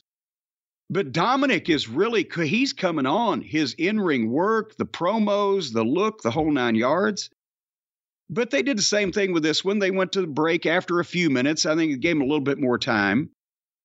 And then back and got some heat on Escobar, and Rey made a comeback. And they did a few zigs and zags. Zelina and Rhea Ripley got in a chase scene. And then Rey finally hit his 619 on Dominik, so the people got a pop, but Damian was legal and hit Edge with his finish one, two, three. And boom, so the program rolls on. Or Escobar. not hit Edge, but hit Escobar. What a I saw the E and I fucking had a flashback. Hit Escobar with his finish, one, two, three. So it was a good match, but didn't shake the world up. What'd you think? I don't know why. I get a kick out of Escobar as like the do good lucha appreciator that all of a sudden was friends with Rey. This guy was in the lucha suits. He was the leader. He was all arrogant. And then when Rey was getting disrespected by Dom, he's like, you know what? This has changed me. I now want to embrace my I'm a lucha changed heritage. man. yeah, I get a kick out of that. Uh, I was ha- I thought it was an all right match, and it was actually the thing I enjoyed the most in the ring on the show. I'm not completely sick of it because of Dominik. And to go back to that promo, that was quite the moment. The fact that it wasn't go home heat either. It was, we want to see you get your ass kicked again heat. Yes. And I wonder, you know, you are someone who probably should have lost all of his heat after the last stampede, but you didn't because you were really good. You see that with Dominik? Like, should he have lost all of his heat after his dad beat him? But it seems like he has more now, even though he lost, and that's what it was. What do you think? But see, that's the thing is that the chicken shit heel, the whiny, you never get tired of seeing that guy, you know, get his fucking shit kicked or or his comeuppance. You don't want to hospitalize him. You don't want to cart him out in a bloody mess because that's pretty final. But you can beat him as long as he's annoying and weaselly and shows those qualities back on television and gets to talk then you can you can do that kind of stuff with that kind of heel and it it puts heat on him Do you use the draft to break up Ray and Dom on the shows? um it might be an idea because now how do they have a graceful exit with if they're just constantly nattering at each other and they're around each other there has to be more interaction but if one gets drafted away then that might be a graceful way out for both of them do Dominik and Rhea get broken up by the draft? Is Rhea as a single more important than this you know serendipitous combination they've found? I don't know. This these are some interesting questions but some of the other ones necessarily are not See, I hate to say it, but Balor for me is the odd man out just because when it comes to Dominik, I like Dominik with Rhea. They're great together. I like Dominik Yeah. with Priest. yeah I, I like that relationship, like the big badass, just this fucking trash talking punk. Finn is like when when they ran out of the third Stooges and, uh, they had to fucking put Joe DeRita in. It's like you know, yeah, just eh. No, those aren't good. Anyway, Shaky Nakamura's coming back. Heard about that. And so finally, in the back, Sami Zayn comes up to Jey Uso, getting ready, and they they have the talk. And he said, Jey, there's a way out. You can get out while there's time. Everything I said was going to happen's happened. The bloodline's falling apart. I'm going to beat you until you get it through your head. You don't need this. And then suddenly, you hear a big crash from off camera. And Sami turns and runs, and the camera follows. And there is Kevin Owens trapped under an equipment case that's laying on his leg, and the people are holding Solo back, and everybody's in chaos. And there's Jey looking with a stone face, like the case is on Owens, and Sami's verklempt, and Solo's being drug out. And this looked Heyman, Heyman in the background, like creeping oh, around. yeah. Did this look stagey as fuck to you, or was it just me?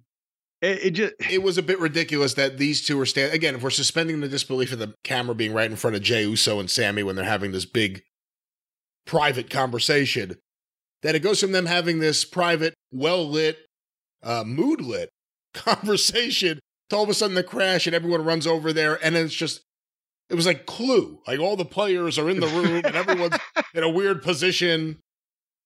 I mean, again, a lot of this stuff works because of how good everything with the bloodline has been, but maybe because it just seems so ridiculous that Sami would need to seek out Jey to have this conversation after everything. And again, Jey was the one that didn't accept him, and then he finally did. And now they have this relationship. It made it all seem a little. Again, it felt everything this week felt off coming off WrestleMania, including all this stuff. To me, well, anyway. I feel the same way, and we were up to time for the main event. And Sami's last words before he went out, he tells everybody Owens is in the medical room. He won't be coming out. He's not available tonight. Basically. So it's going to be Sami and Jey, and Sami's all by himself. And that they start the main event. They do a couple of spots. Sami milks like he's going to run for a dive, and here comes Solo down the entranceway, walking down, and he stops and stares at him, and they go to the break. And when they came back, they were already well into the match and they were fighting on the top rope. And nothing wrong with the, the match that we saw. We didn't see a lot of it, I guess, but they went back and forth. They hit some two counts.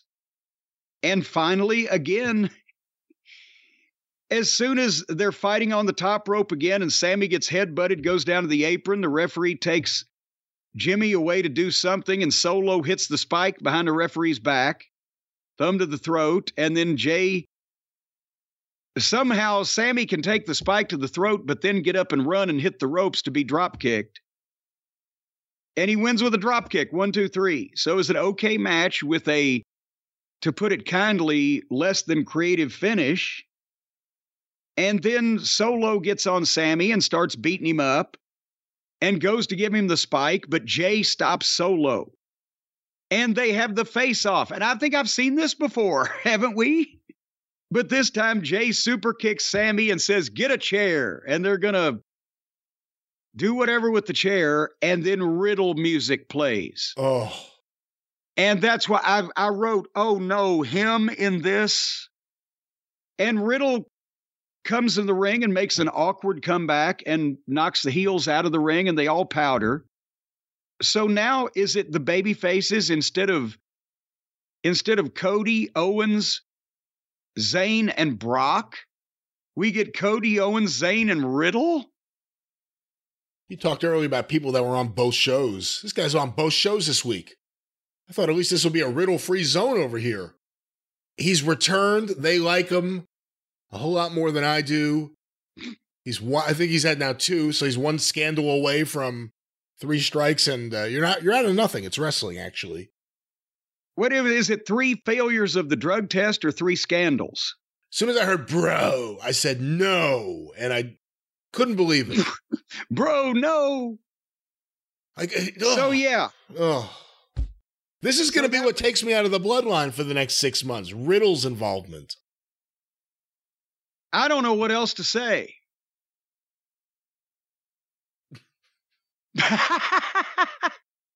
well, that was SmackDown.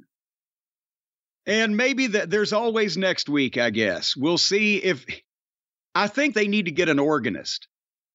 They need to get an organist, and just every time that the heel takes over in the matches, they need to play the frantic music that leads you to think that the fucking heroin is going to get tied to the railroad tracks, and then suddenly the music lifts, and here comes Vince to save the day.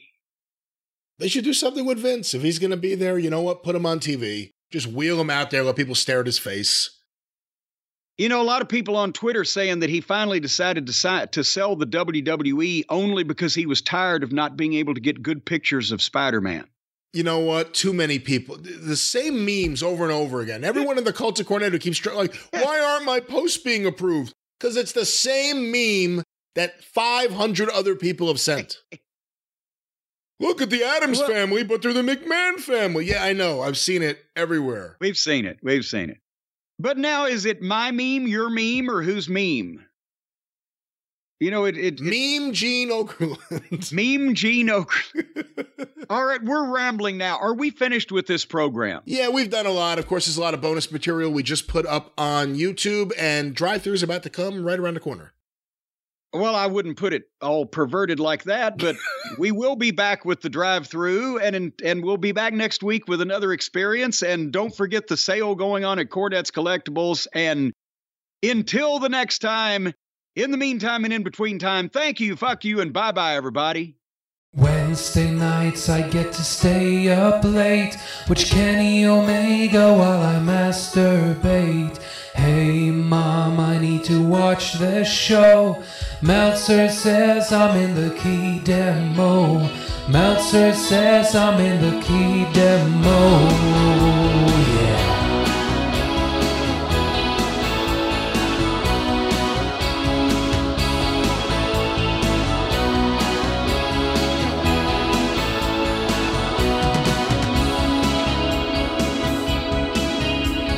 My mom's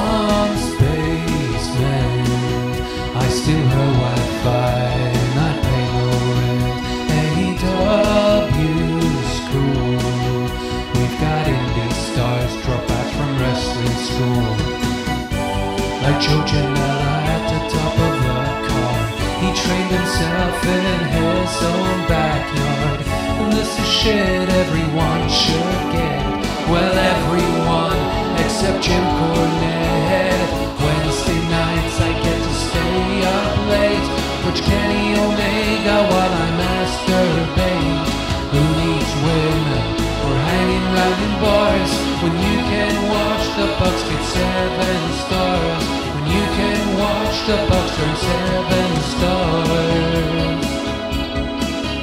Dynamite's the word. Best ever tag team division. Haven't you heard? We've got Jericho,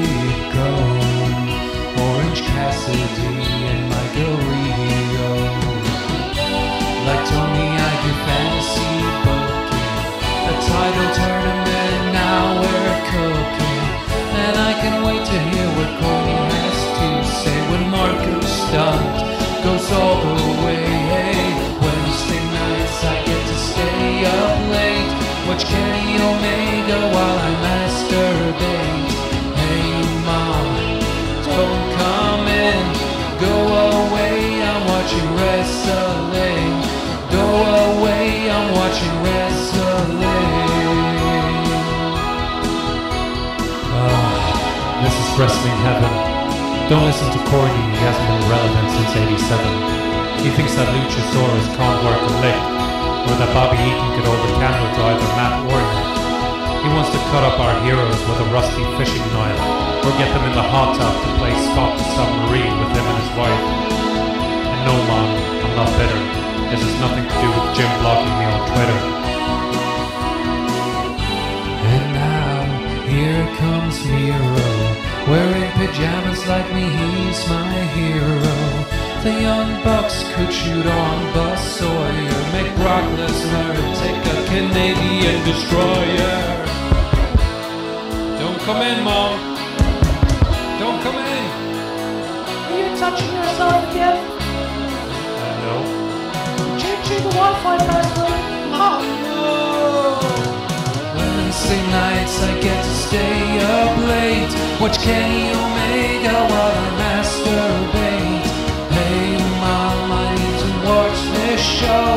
Meltzer says I'm in the key demo. I am 39, I'm in the key demo. I'm a single